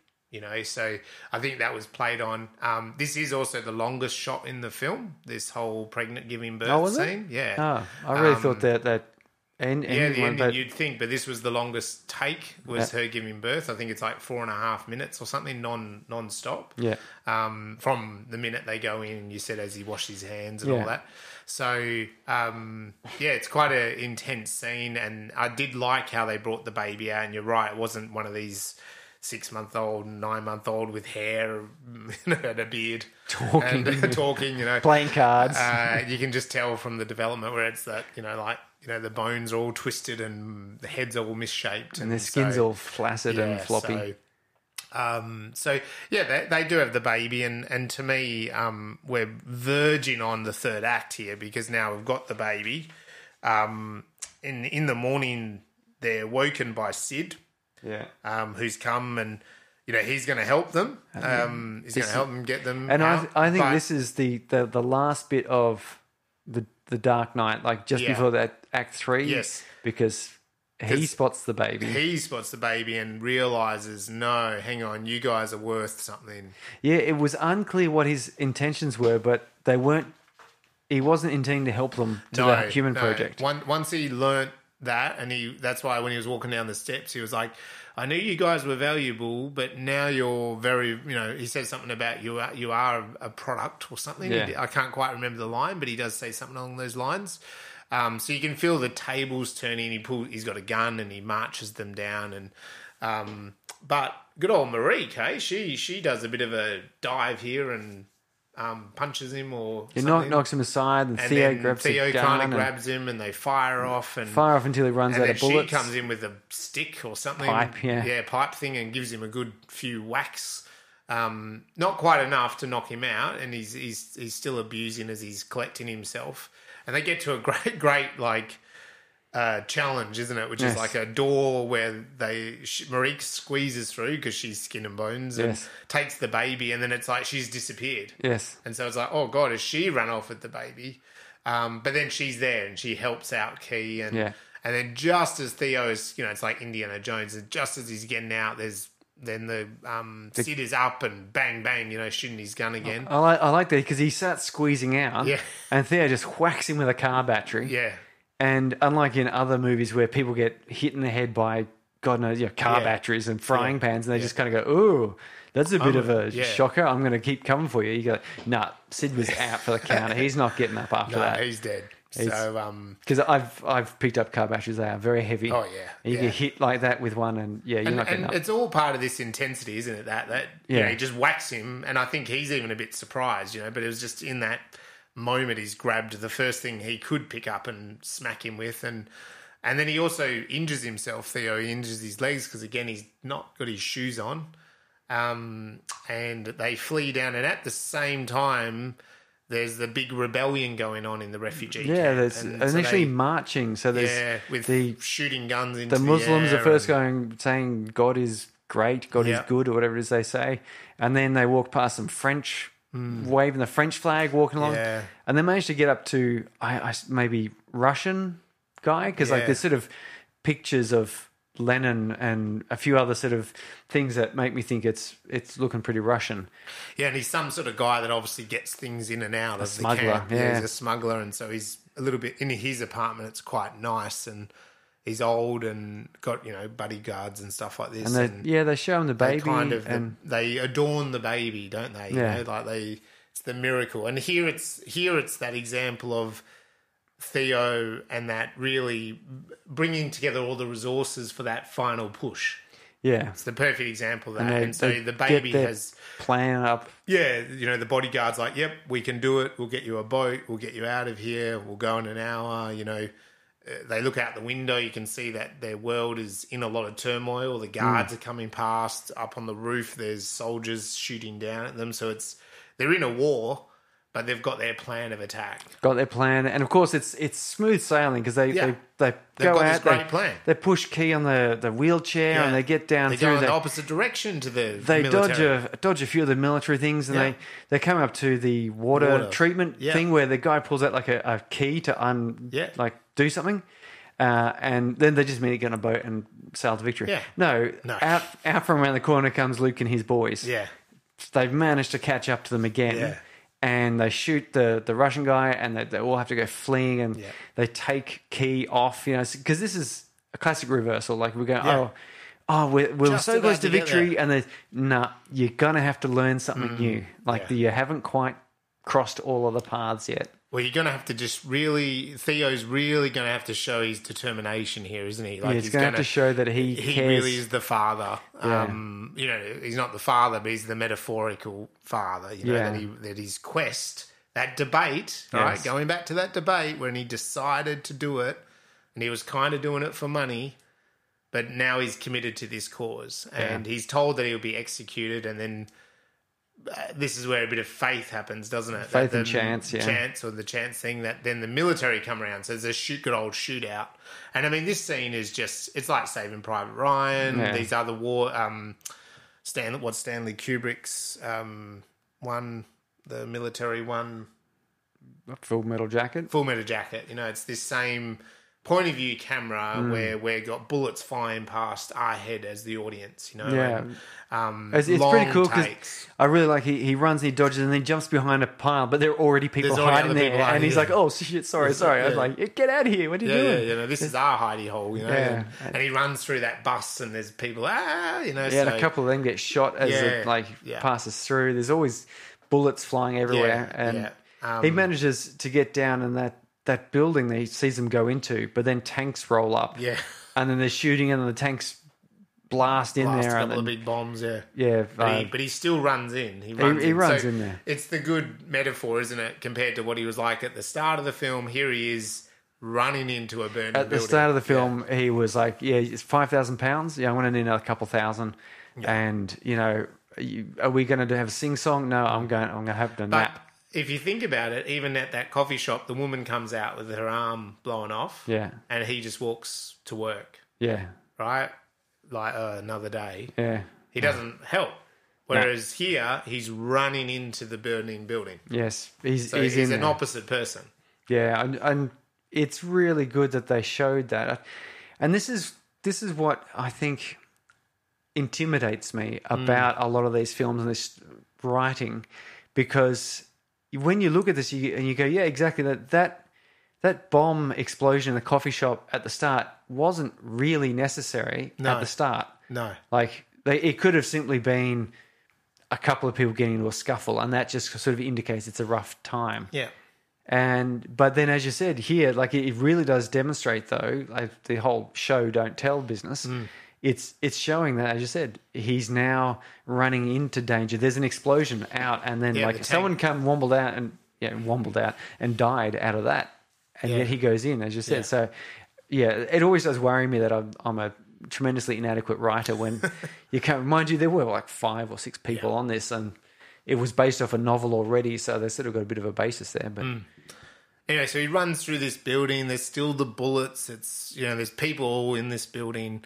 Uh, we also do see a good raise in the stakes. I think just before he enters the building, as in people come out surrendering, like little white flags, Oh, yeah, and they the get blown military up. just mow them down. So you know he's going in there. The military aren't going to stop, right? Like he's dead, really. And so he's running in there and he kind of runs through the flyers. It's chaos, people running everywhere, bullets flying everywhere, people hiding. Um, but he manages, he hears the baby. Yes. And he, so he heads to the baby and he finds, he, fi- and then that long hair guy that's been tormenting him pretty much the whole movie Yeah. as well comes by and he hides and then he's just shot down, Yeah. you know, by the military. Um, and then finds Key and the baby and literally again, even like he's reaching to her and there's a bullet, you know, near his hand and and that and he convinces her to come with him. And that Luke is fighting off the military in the corner and then says to him, you know, you can't take her. Like He's- I want I want this Ah, baby. he's so bloody minded, isn't Yeah. he? It's just like, Luke, you, you're done. This is Yeah. finished. Yeah. your your rebellion y is nothing. No, we've Like- got the baby. Let us get the baby out, you know? Yeah, and, he and he even goes, "Oh, it's a girl." Like, Yeah. because I, I imagine that sort of sparks the idea. Oh, well, maybe this child, this girl child, could also have children. That's right. Yeah. And so you go, oh, you know, you know, which is a bit of an Adam and Eve Yeah, yeah. business. Like, you know, apparently in the, you know, the Bible, Adam and Eve gave birth to the entire human race. Like, Yeah. we're all massively inbred, but don't worry about that. Actually, it does say that he took up other children, like other wives, and you're like, well, I'm not sure where they came from, but okay, let's Just go kept- for that. God just kept spitting them out. And he's like, wow, you got any more ribs, Adam? no. But yeah, he, he, he does. He stops for a moment and goes, oh, it's a girl. And you can see him considering it. Yeah. But he still goes, nah. No, and and then fires on him. Yeah. um, and hits him. But uh, good old Theo keeps running, and then we, I'm pretty sure, does he get blown up, Luke? Then or something? Yeah, We see Luke, him Luke get- gets taken out. Yeah, he gets taken out. And, um, and this is where Theo is down the corridor and he stops and looks and there's like all these people. yeah, And there's this question we have in our head is like, uh, What are they gonna do with the baby? what's their intention here? yeah. And they're all, oh my goodness, baby, it's Yeah. a miracle. And so that's, To, to the point that some of them are even looking and then get shot. yes. So they're like, again, it's like very symbolic to me that that they're they're like, oh my god, it's a baby, and they're so willing to put like stand out in the corridor, you Yeah. know, and stand out in the They reach ocean. out to try and touch it. yeah, and they things. get shot and stuff by the military. Um, and and then so you start. I think they descend a flight of stairs and they come across armed milit- um, armed rebels again. Yeah. not Luke's necessarily Luke's gang, but another gang. yeah, some dude with a Uh, gun. some dude with a gun, and he just kind of looks at the baby and "Mm, yeah, no worries, like nods and. Yeah. They go past him, and then with that, it's the actual military. So here's the standoff. Here's Yeah. the climax, really. And that military guy, they're all baffled at first, but then they just no, stop firing, cease fire, cease fire. You know, and that's the messaging. And there is there's this beautiful long shot that you were talking about Yeah. before that it descends down the stairs past all these military people, uh, soldiers, and they're almost forming like a, what do you call it? Uh, an A armed guard of honor guard type honor, thing. Yeah, yeah. And they, some of them are, you know, signifying religious connotations and you know symbols, and others are just in awe and Where they, they lean over to, they to lean over. ca- Some catch some a want look. to have a and- closer look. Some are a bit more standoff, but they're all, you know, oh. And I think there's probably a message in that, isn't it? It's like we as adults, we have these wars as well. Hmm. You know, we fight each other as adults, and yet, if there was just a baby present, it would just it wouldn't happen. Sorry, wow. hmm. no, but it's like more like the innocence of a baby, right? But we kind of forget that as adults. Yeah. I, People forget it. I, I, I don't, and, I, and it just surprises me every single time when someone says, "Oh, we're going to invade," or "Let's declare war," and you're like, "Seriously, guy, You basically seriously, killing babies. We Yeah, were like- all babies, right? why are you doing that?" Just, I'm pretty sure you can do something other than Yeah. that. Mind you, I also think that the uh, you know these these governments or whatever should probably not just like shoot their own people. Yeah. Just don't. Yeah. So, Start with that. so you know, your, your Syrian guy who like Yeah. his military shot the the graffiti kid doing the graffiti. Like, don't do that. It's pretty simple to not shoot people. I have gone my whole life and I've not shot a single person. Hmm. That's how easy it is. I know, surprising, really. Yeah, it's it's remarkable. Just don't do it. It's simple. Say no to shooting. Kids stay in school. It's- it's- uh, yeah. Anyway, so there is this real sort of miraculous scene, and they escape the building. They go, pa- everyone lets them go past just because they're amazed at a baby. And Up um, until up until then a bazooka comes flying out and boom, you know, just as they're out of the building, basically. And so the mil- military go back to doing what they do, and they escape the the confrontation. Yes. and um, get back to Marique. Actually, she's still yeah, alive. she's, she's kicking on. She's hard to kill. She is. She gets them back to the boat, and um, uh, you know Theo's like, "Come with us," but she doesn't want to do that, and they push him out. They great, like you're saying, the tunnel, right? They Yeah. come through the tunnel, go underneath the sharp kind of escape, and they're out. They're out in the ocean, In the fog and the mystery. and then there's a fog and mystery, and And he then the starts jets fly running. over and just blast the crap out of the refugee city. Yes, there wouldn't have been much left at the at the end of all that anyway. All that fighting, And we yeah, we have this quiet moment where they're talking where we discover that Theo's been shot and he's bleeding and he's gonna Yeah. die.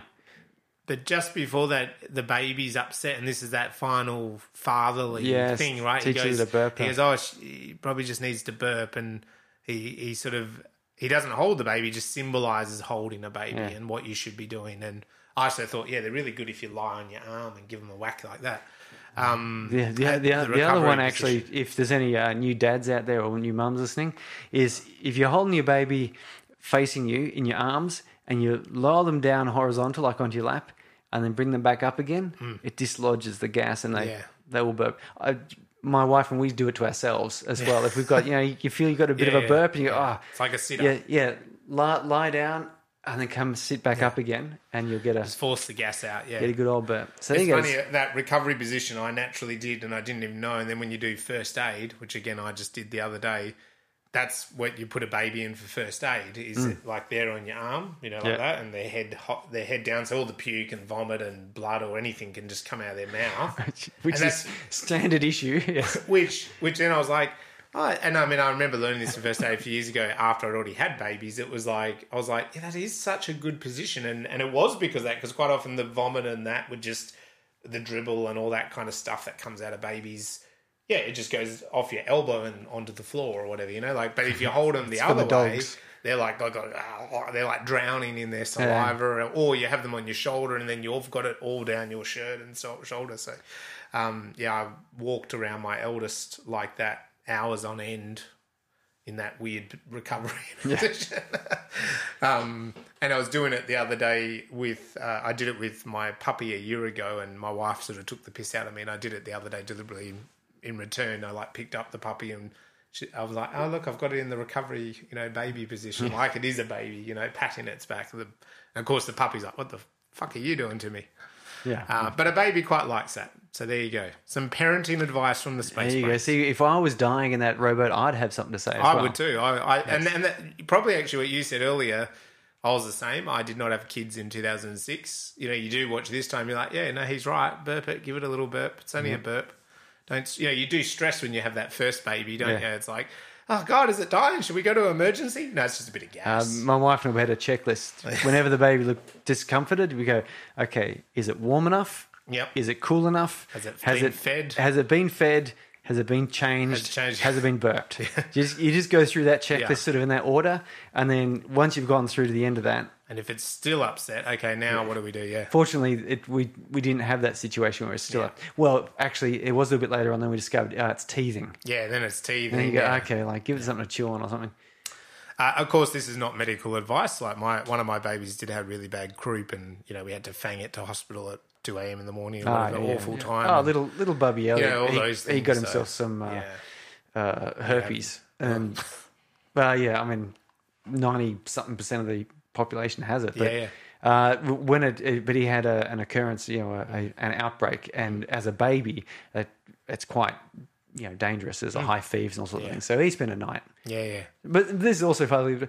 Don't be afraid of doing that. No, no just do it. The doctors don't think you're a fool for coming to the hospital. No, not with a not with a young baby or a child actually. Um. So yeah, and he is been shot, so he bleeds out after he's given this last piece of fatherly advice. And he finds out she's finally come up with a name. It's not Froley. It's not Bazooka. It's like Bazooka. What? I know she was thinking of the Russian connection or something there, but when she says Dylan, that's can be a girl's name too. Hmm. Yeah. And you can see that's where he's, he he's like, does a he's little going, smile as he dies. Okay, I Yeah. can die Yeah. pleased that you know I have brought this life into the world. yeah, it's his his legacy lives on, right? Like Yeah. he's done the right thing, and um, so yeah, and then she's sitting in the boat alone, and you are questioning that faith, you know, Yeah. that idea, and no, but with that, you see the lights. It'd be pretty terrifying for her. There's It like, uh, would have been, yeah. I, I can't row us back, No. and the, just And got with the bombed, baby, and yeah. I don't. do. Where do we? Where do we go? Um, but this boat then starts coming, and, And the boat is symbolically, called it's called tomorrow. yeah. um, and yeah, and then it's black with the title "Children of Men," right? So remember, I said it was black at the start for thirty seconds, but now we have "Children of Men," and it's laughter, children laughing. Yes. So the bookends of this film are really beautiful. So at the start, that annoying checking your DVD computer screen, which Surrey and I did this time, and I'm sure the film projectorist did back in 2006. Uh, your bookend is then laughter, uh, children's laughter at the end of the film. so- so which- silence versus laughter. It does give you that a bit of hope, as, as you yeah, said. Yeah, I and, think it's, and I, I think the thing is the novice audience member, not the space brain, Not the space brain. but the novice that might go, yeah, I wouldn't mind another scene that maybe the world now has children, but that is it. That's all you need. Yeah. like, and that's really cool writing because you don't need that's showing children laughter, the sound children laughter. Yeah. We don't need to have happily ever after and have Key twenty years later surrounded by babies, right? Yeah. Like. Just have kids laughing. well, it means that yeah, the, problem population with comes those back. sort of extended things, it, it it requires you to answer a bunch of questions like, Yeah. uh, so what How was is it? wrong Yeah. with women? right. And what was right with Key? And how did you know if they got Dylan? How did they get other babies? Like Yeah. you know. Your gene pool is too small there. Yeah, and yeah, that's do they right. clone Starts them opening or more like? quick, yeah. And and then it's just it's easy to just go. There was laughter. Okay, somehow it became all right. It worked all right. and you and you Children can leave solved it. feeling that okay things things aren't terrible Yeah. So that brings us to the end. It's an awesomely shot film, as we said. Point of view throughout the whole thing, the camera, um, steady cam point of view idea really brought you into the film. Um, a lot of shakiness throughout the gritty scenes and sequences of London throughout. You know, every single sh- setting is basically some sort of dystopian world. I love that. Back to that a- uh, action scene as well. That was all conflict like war. There's also the blood. You notice that? Just going to say that the blood splatters onto the camera at one moment. Yeah, when he's walking through the bus. Yeah. At the in the l- last Yeah. scenes that bullets go shooting through and someone flies backwards and the camera kind of it shakes left and then right back out. Yeah, Now- and there's little droplets of blood on there. Now, other f- more recent shows, even The Walking Dead, it did that deliberately, Yeah. right? And I, you know, computer games storytelling can do it and stuff like this. I I don't know of another movie. As I said, The Walking Dead, I've seen them do it on The Walking Dead, but deliberately for this, as part of the choreography, that was a happy accident. And again, it was one of those cinematography things where he said, "Let's keep keep that in the film, keep Yes. it." You know, and isn't it such a beautiful moment? I loved it. I was like, "Ah, it's a visceral part of the It, scene." it adds you into the yeah, scene it for makes sure. you feel that you know Because- there's blood splattering onto Now, this if thing. the blood spattered onto the camera, that means there is a camera there. Yeah. and we're in there type of thing. Like it, it's a weird. well, it's our eyeballs, right? Like It's you almost could be a- splattered into it. it's almost a breaking of the fourth wall. It is breaking the fourth wall. It is, but in that point of view version, it's like we're we're crouching, we're dodging bullets like Theo, aren't we? And Yeah. I just thought that was great. Another I also mentioned was the the music, and there was this There's a lot of classic rock in there. uh, yeah, and the opera kind of musical where it's a little bit um, to me. So you can have an orchestral score that really relates to the scene. To me, the opera music that's in this, it's almost like a bit of a juxtaposition. It's almost like a bit um not sickening, but it's it's just a little bit abrupt and makes you realize that there's music and vision that doesn't quite go together. And is it And, is um, it playing up on the whole? You know, it's not over till the fat lady sings. Maybe, yeah. And there, yeah. there's this opera she's singing. Mm. So it's not quite over yet. It's not quite over yet, yeah. Yeah. And I mean, opera again is like a class structural thing. I think that Yeah. upper class, wealth class, yeah. So, so yeah. I mean, look, this film is got so many good factors to it. Ah, it's, so, it's wonderful. No, it's not surprising. It got ten, you know, Academy Award nominations. yeah, Uh, or, yeah, and it won at least one or two of them. I think yeah, three. I think or three, nominations, three Oscar nominations. I think. Um, d- don't think it actually won anything, but yeah, and had some BAFTA nominations and some wins. Won some festivals. It had very good critical success. so this one's three Academy Award. Oh, Yeah, it was a nominations. Uh, nomination for it. Yeah. A couple of BAFTA wins out of uh, some nominations. Yeah, no, it's his gravity that he got the Yeah, Alfonso has backed this up with Gravity a few years later, which is another great science seven Academy sci-fi Awards. films. Yeah, Good on you, Alfonso. and we'll come back to Gravity probably on a future episode. So that that's the plot. That's the narrative sort of structure. Let us know what you thought about it. Did we miss anything? What did you like about it? Hit us up on the socials and let us know. Um, we have been going for a little while, so let's make this nice and fast. Sorry with the ladder. I think as a little threesome for me on a Friday night, or if you're out there in Space Brain land, have a look at Snowpiercer. Have a look at Children of the Oh, Men. Snowpiercer. Have a look at the platform. Put those three together, and you have got a meaty sandwich for a Friday, Saturday night mix of nice dystopian uh, you know, creepy world leaders with their awful games and the underdog fighting back in all three of those. wow, I, yeah, I didn't, I didn't think of Snowpiercer. That that's yeah, Snowpiercer fits this very well because there they have a problem with children and they, Hmm. Yeah, they that's steal the children. another thing. Uh, I I went for uh, District Nine. Yeah, which I think it- it We- really is- connects to that. This is yeah. playing up on the, the refugee sort of idea Yeah. here uh, and the empathy because we know that you know Blomkamp he loves his empathy. He's, uh, he says, "Yeah, we should walk a mile in someone else's shoes and become an alien or something." Uh, and then we have, and then I went extinction. Yep. Extinction likewise Yeah, they had yeah. this. Um, you know, there were no more children, Mm-hmm. and there was just these robot kids that didn't age, which is a bit you know weird. Mm. Uh, hopefully, you've all seen these films and listened to us discuss them. But yeah, I, I kind of liked that um, reversal, much like here in this Britain uh, in Children of Men, sort of that reversal of refugees and Yeah. Mm. internment camps. Like you've got the Yeah, playing That- off that that's the thing. history and, that, and the reversing history. the yeah, history a bit. I, I liked I liked that idea. Yeah, yeah, yeah, but yeah, di- District Nine. I, sh- I should have thought Snowpiercer, yeah. It's okay. but that was yeah. I- I'll try better next time. You do better. I will next do time. better next time. And what's your ladder out there in the world? What trilogy would you like? Do you agree with my suggestions of Snowpiercer and the platform, or do you would you prefer to go Surrey's suggestions of District Nine and Extinction? Mind you, it was a bit grim. I was I was considering uh, the Wandering Earth Yep. as sort of okay. Here's the Palate opposite cleanser? side where Yeah, it's yeah. like The Hope. this is where humanity didn't devolve into dystopia. It actually turned into this kind of, um, you know, everyone pulled together. Uh, But then I thought, no, no, I won't, I won't be happy. I was the same. That's why I went the platform. I thought let's keep it gritty. oh, the platform.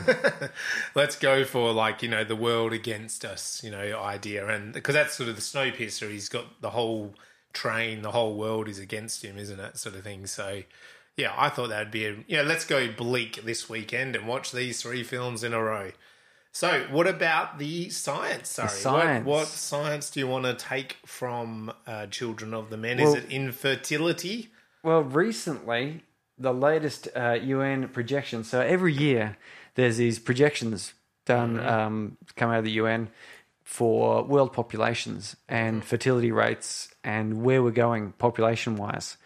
And we have these things we know about, like uh, we've heard the baby booms. yep So at the time, say, let's say from 1941, 42 through till 1960, there was a massive fertility increase. Yep. That and fertility rate is measured by the number of children each woman has. yep And the reason to do that is one, it's easy to measure how many children women have because we have we have good records we have most records of that. Yeah. And the other thing, of course, is it doesn't matter how many men are around, Mm.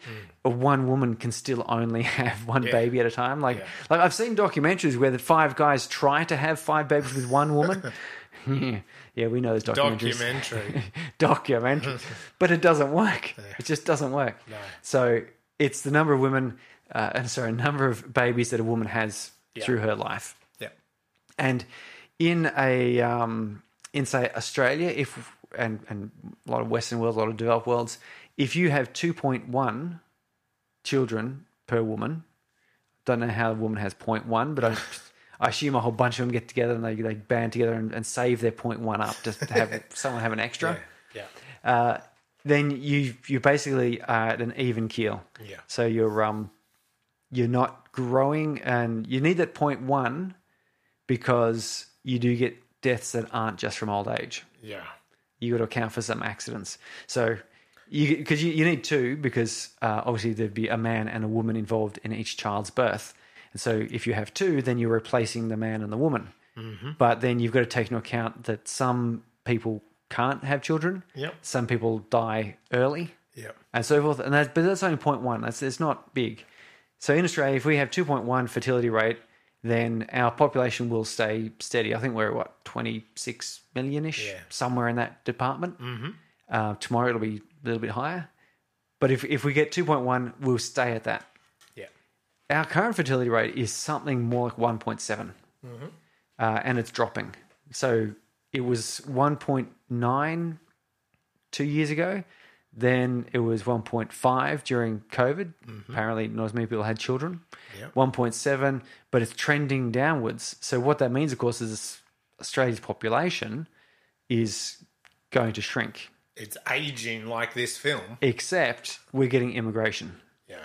um, around the world this is a, this is a common trend as there are um, 61 countries in the world like mostly developed um, nations that are going to have a decrease of at least one over the next 30 years so it doesn't sound like a lot but this is one of those things that can snowball in, because, like in Children of Men, they start having babies.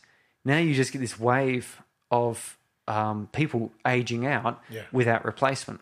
Yeah. And then, even if you then start getting replaced, like even this baby Dylan, um, let's say, yeah, they, they discover a cure, and so they get as many, you know, the young childbearing women and men around the place and patch them up, and you get some level of you know, childbirth. Yep. You're still now you've you've missed a whole generation You have. and it's going to be this big skip. So normally you would have the 18 year olds and you'd have the next generation already coming. And then you'd have like the people in their sort of 20s who aren't kind of, they're probably not quite going to have kids. And Here in Australia, the average age is about 31 for women, 33 or 32 for men to have children. That's where those refugees come in handy, but skilled That's- migrants. Yes, skilled migrants. Somewhere you unlock those camps. Yes, uh, well, yeah. You need Uber drivers. It's sorry, funny. you need Uber drivers. it's funny that you should say that because, in fact, places like Japan are aging out faster Yeah. Mm. because they have traditionally not had immigration. Like it is, it is um, well known that it is nigh on impossible, and in fact, it is basically impossible to become a Japanese citizen if you're not born a Japanese citizen. Trying to become a Japanese citizen, like Right. maybe if your parents were Japanese citizens and you you repatriate. Yep. But yeah, myself as a you know white Australian going over to Japan, I can get permanent visa residency. The, that's not that easy, but you can do it. Yep. I will never be. I would never be a citizen. Um, almost guaranteed, I wouldn't. Like I think there might be a couple little ways you can do it, but they just don't do it. That- That's just not what Japan is. They haven't needed to, Yep. essentially. Except now they do, uh, and this is happening you know, as the 61 countries are looking at a decreased population, Yep. and that means they're not producing more children. And in you know 30 years' time, it's uh, there's going to be about 30, so we're going from about 10% people age 60 and over and over the next 30 years it's going to be like 30 or 33% of 60 and over and you, you've also got to think that the baby boomers so we had this massive population boom up to the 1960s sort of time where the population i think the fertility rate was up close to like three or four or five or something it was it was you know double what you need. And the growth rate was two and a half percent. That's just from births. So that you know, Australia was also getting a lot of immigration, but you got these baby boomers coming through, and in thirty years' time, they're going to be dead because right now they're f- sixty plus. So in thirty years' time, that huge spike of growth is gone, and we're not replacing with new babies. And you and I, Mark, in thirty years' time, we're going to be Where the old a- farts. aged out yeah, yeah. uh, of the working population, Mm. for example, which leaves you with a government saying, well, where do we, you know, how do we maintain um, infrastructure and how do we look after all these old people? Because they have different needs. You know, they need more doctors, they need more Xboxes. I We don't will know. just be sent back to work, I think. we'll be given quietus. yes. yes, yeah, you don't get to retire. Yes. You So- can have quietus as your retirement. Well, they, they already did that because the retirement age for a very long time was 55. Yeah. Could you imagine that? I know. To me, that sounds so young. It does. 55. I mean, that's not too far off. I mean, it's a fair way off from my age at the moment, but but not that far. No. It's certainly It's you know- actually doable. I, I, can work to that. yeah. I'm, I'm looking at that going. "Well, I won't be retired at 55, but they increased it to 65 Hmm. for this very reason because they went well, and by doing that, they saved a whole heap of pension yeah. and increased you know another 10 years of work, people working. Yeah. You can work for 10 years, then you can die. We're pretty happy. So this brings us to the elephant in the room that we all know and love, China. So China notoriously had enormous growth. Like after their major famine they had back in 1950, I like to say, Yep. they um, recovered from that. Mm-hmm. That's nice. They had about 600 million people. Mm-hmm. Yeah, that's that's quite a big population, but China's a very large landmass and it's a very fertile country. Uh, they had an enormous population boom, as we know. So over the past sort of, uh, I don't know, 50, 60 years, they've more than doubled in population. They're 1.4 billion people. But they're now, and they introduced this one child policy. like, as, um, yeah, that's kind of a dangerous policy again because, you know, yeah, You want the two. you're not replacing the people dying out. yeah. And it all sounds like fun and games until you realize that you're going to have a top heavy aged population. Yeah. And if you don't have all the necessary infrastructure and social situations to protect that, Mm. uh, to protect those people, you're going to have like a whole bunch of dead old people, Yeah. which is, is well, that's quite tragic. Well, you're going to have dystopian society, aren't you? You know, dystopian societies. So, yeah, about 2020, they're, they're sort of peaking about 1.4 billion. They have dropped the one child policy, Mm. but the problem is it was in place for about 40, 50 years. So, like, um, that would be if you were born as the one child, you would have grown up and also had your one child, Mm. and you'd be raising that one child with the thought of them only having one child. Mm. Like, that's how far along you go. And in fact, they would be, they would have well been indoctrinated with this idea of small child. family. Yeah, yeah. And at the same time, China's undergone a you know a massive industrial boom, and their standard of living has shot up, and uh, education uh, has shot up. And one thing that is held true is that anywhere where women gain uh, access to birth control and education and some sort of level of social um, agency, we stop having children Yeah. because you know, surprise, surprise, many women don't want to be baby farms. That- That's just it's hard. You know, it's it's hard work, and it cuts you out of some portion of life Yeah. uh, for however many years. Um, and our workforce appreciates having all of these more skilled laborers. You know, if you imagine this, this will happen after World War II. One of the reasons why we had this, such a an economic revolution around the world was that these world wars introduced the fact that women would go to work, and when the wars ended, the the women didn't want to go back home, but that's not enough because they still would have been pushed home. In, but all of these companies are going, we've got all these skilled workers, and they're working, and we get the men back in. We don't have to pay the women as much. They're married to the men. They've got an income, so for them it's not as vital. Yeah. And so yeah, the companies didn't want to give up all this skilled labor, and you had this so much more money in families, family households, two income families became a thing Yep. um, and wow, wow, you know.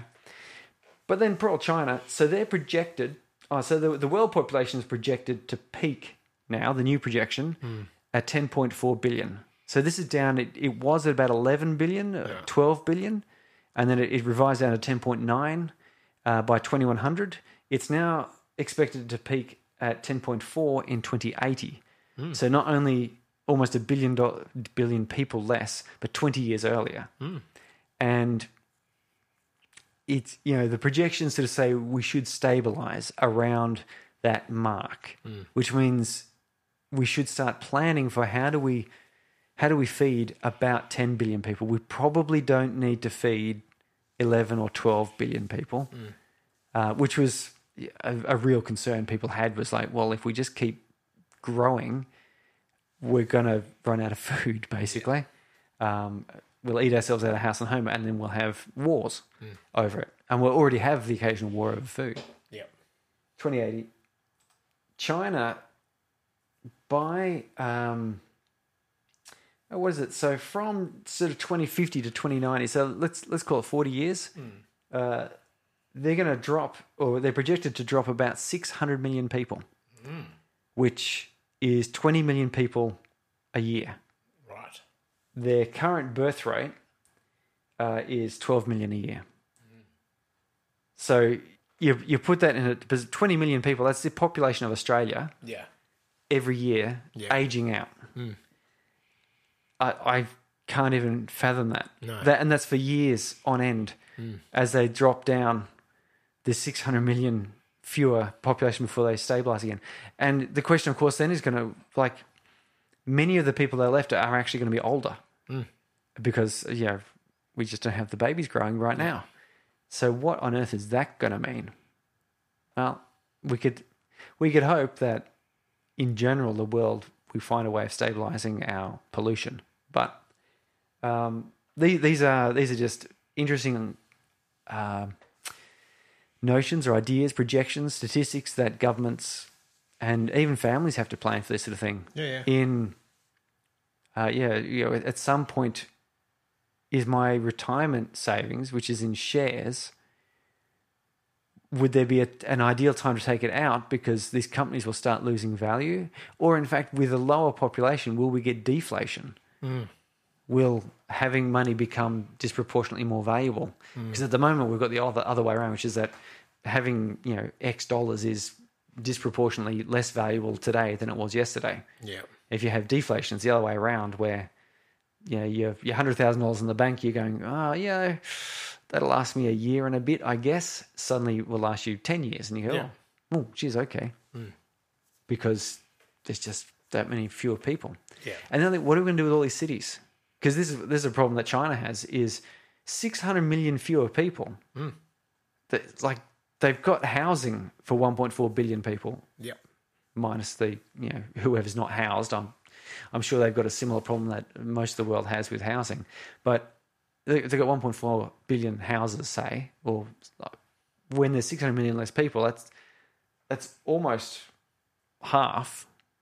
That's 40 percent fewer people. Just knock out some walls, make bigger apartments. Yeah, like what are you gonna do? You're gonna have like whole apartment buildings that's just gonna be laced with empty homes. And when you take into account the fact that a lot of these people will be old, they're not gonna be in the high rises, they're gonna be down the bottom floors and lower places and hospitals and you know uh, it's it's gonna be quite uh, an amazing an amazing change in that sort of eighty years time. You're telling me that when we're the old farts and we need some medical help, there probably won't be that real medical help, will there? Well, on the other hand, though, there won't be as much competition for it, but uh, we won't have as much money to pay for it. No, because if there's less younger people, but you won't like if we're there's more older people retired and less younger people. It's that old. It's kind of even what is happening currently in WA in particular, because a lot of our skilled workers go up onto mine sites. Yes. But then that means that back,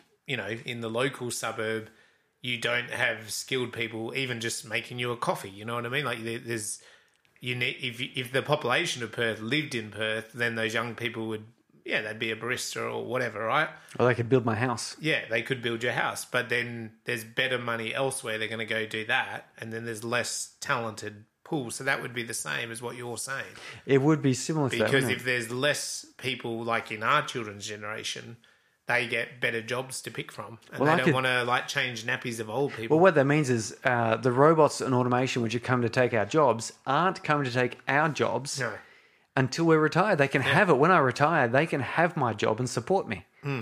yeah. maybe that's the solution. and Maybe that could be the solution maybe the automation will automate away our problems. yeah that's right Maybe I'll just stay in IT because, yeah, you know, I need to be able to talk to those robots. yeah Need Get them to be able hack change 'em. my nappies. hack him Get them to change my nappy. he's too rough when he changes my nappy bit of coding Uh, na- it's, that's a Ah, now he's little, little soft. bit too gentle. Hmm. Anyway, that's that's fertility rates. Mm-hmm. Um, mostly driven at the moment by. Oh, did I mention that we're living longer as well? yeah So that's kind of helpful. Except America, the last few years, their life expectancy has dropped, Mm. which has been like the first time since, you know, 1940 or something. yeah crazy Crazy. So there's a bit too little population or fertility happening. It is Christmas time, folks. Get out there, get fertile. Spread the, the- population needs you. cheer and Christmas cheer. Spread your cheer wherever you can, illegitimate as long che- as there is consent. The illegitimate children you have now will be there to Change your nappies. disown you when you're older, actually. That's That's right, yeah. Probably you should probably try to retain a good relationship. with Have a your good children. relationship with people. That's what we're saying. At Yes, Christmas that's what we're time. saying. Other- Otherwise, who's going to change a nappy? I know you got to you got to be good people because otherwise We've already told our kids that they're going to change our nappies when we're older. they are doing that. I didn't have children just to have children. Yeah, exactly. If they want their measly inheritance, So, what is coming up though is Christmas. We've been talking about it. Ch- Children of Men, nominally a Christmas movie. It has Christmassy themes in it. It was released in Christmas. Yeah, I, do- don't know. I think it's a bit of a stretch. It's I I, don't bit, know I if think it's the a stretch. Christmas Some people are trying to say it is. It's like the people who are telling me the Die Hard's a Christmas movie. And movie- you're kind of going, Well, that is. There I is- reckon that probably is more. there of a is Christmas in there, but it's, Yeah. it's there's no message of Christmas. you need a combination of the two. You need Yeah. you need McLean trying to escort the pregnant girl in a world where there is no pregnancy through Nakatomi Tower, being hunted by Hans Gruber. But Hans is Santa Claus. Yeah, Hans- he, he gets in as the, the office Yeah. party As Santa. Santa. That would Yeah, make it that a bit would- more there you Christmas, go. Yeah. And his He learned- backstory could be that he was never given presents. He you know didn't what get I mean? a Like he presents. was too naughty, and so th- and that could be a metaphor for capitalism as well. And when he that, like, gets didn't shot get and falls off the, the building, then he try and he finally learns the true meaning of Christmas capital- Yeah, Mm. yeah. as he impaled on a Christmas tree. There But you go. it- it That's is- the Die Hard rewrite. it is Christmas, and Space Brains is signing off for 2022. we are. We'll be fresh and bright and cheerful 2023 with a surprise episode of surprise goodness. Sounds good. It's such a surprise. I don't know what we're talking about, but uh, we wish you a Merry Christmas. and a joyous new year. Yes. Come back for 2023 Space Brains. Have babies. Have space babies. Have space babies. That's right. See ya. See ya.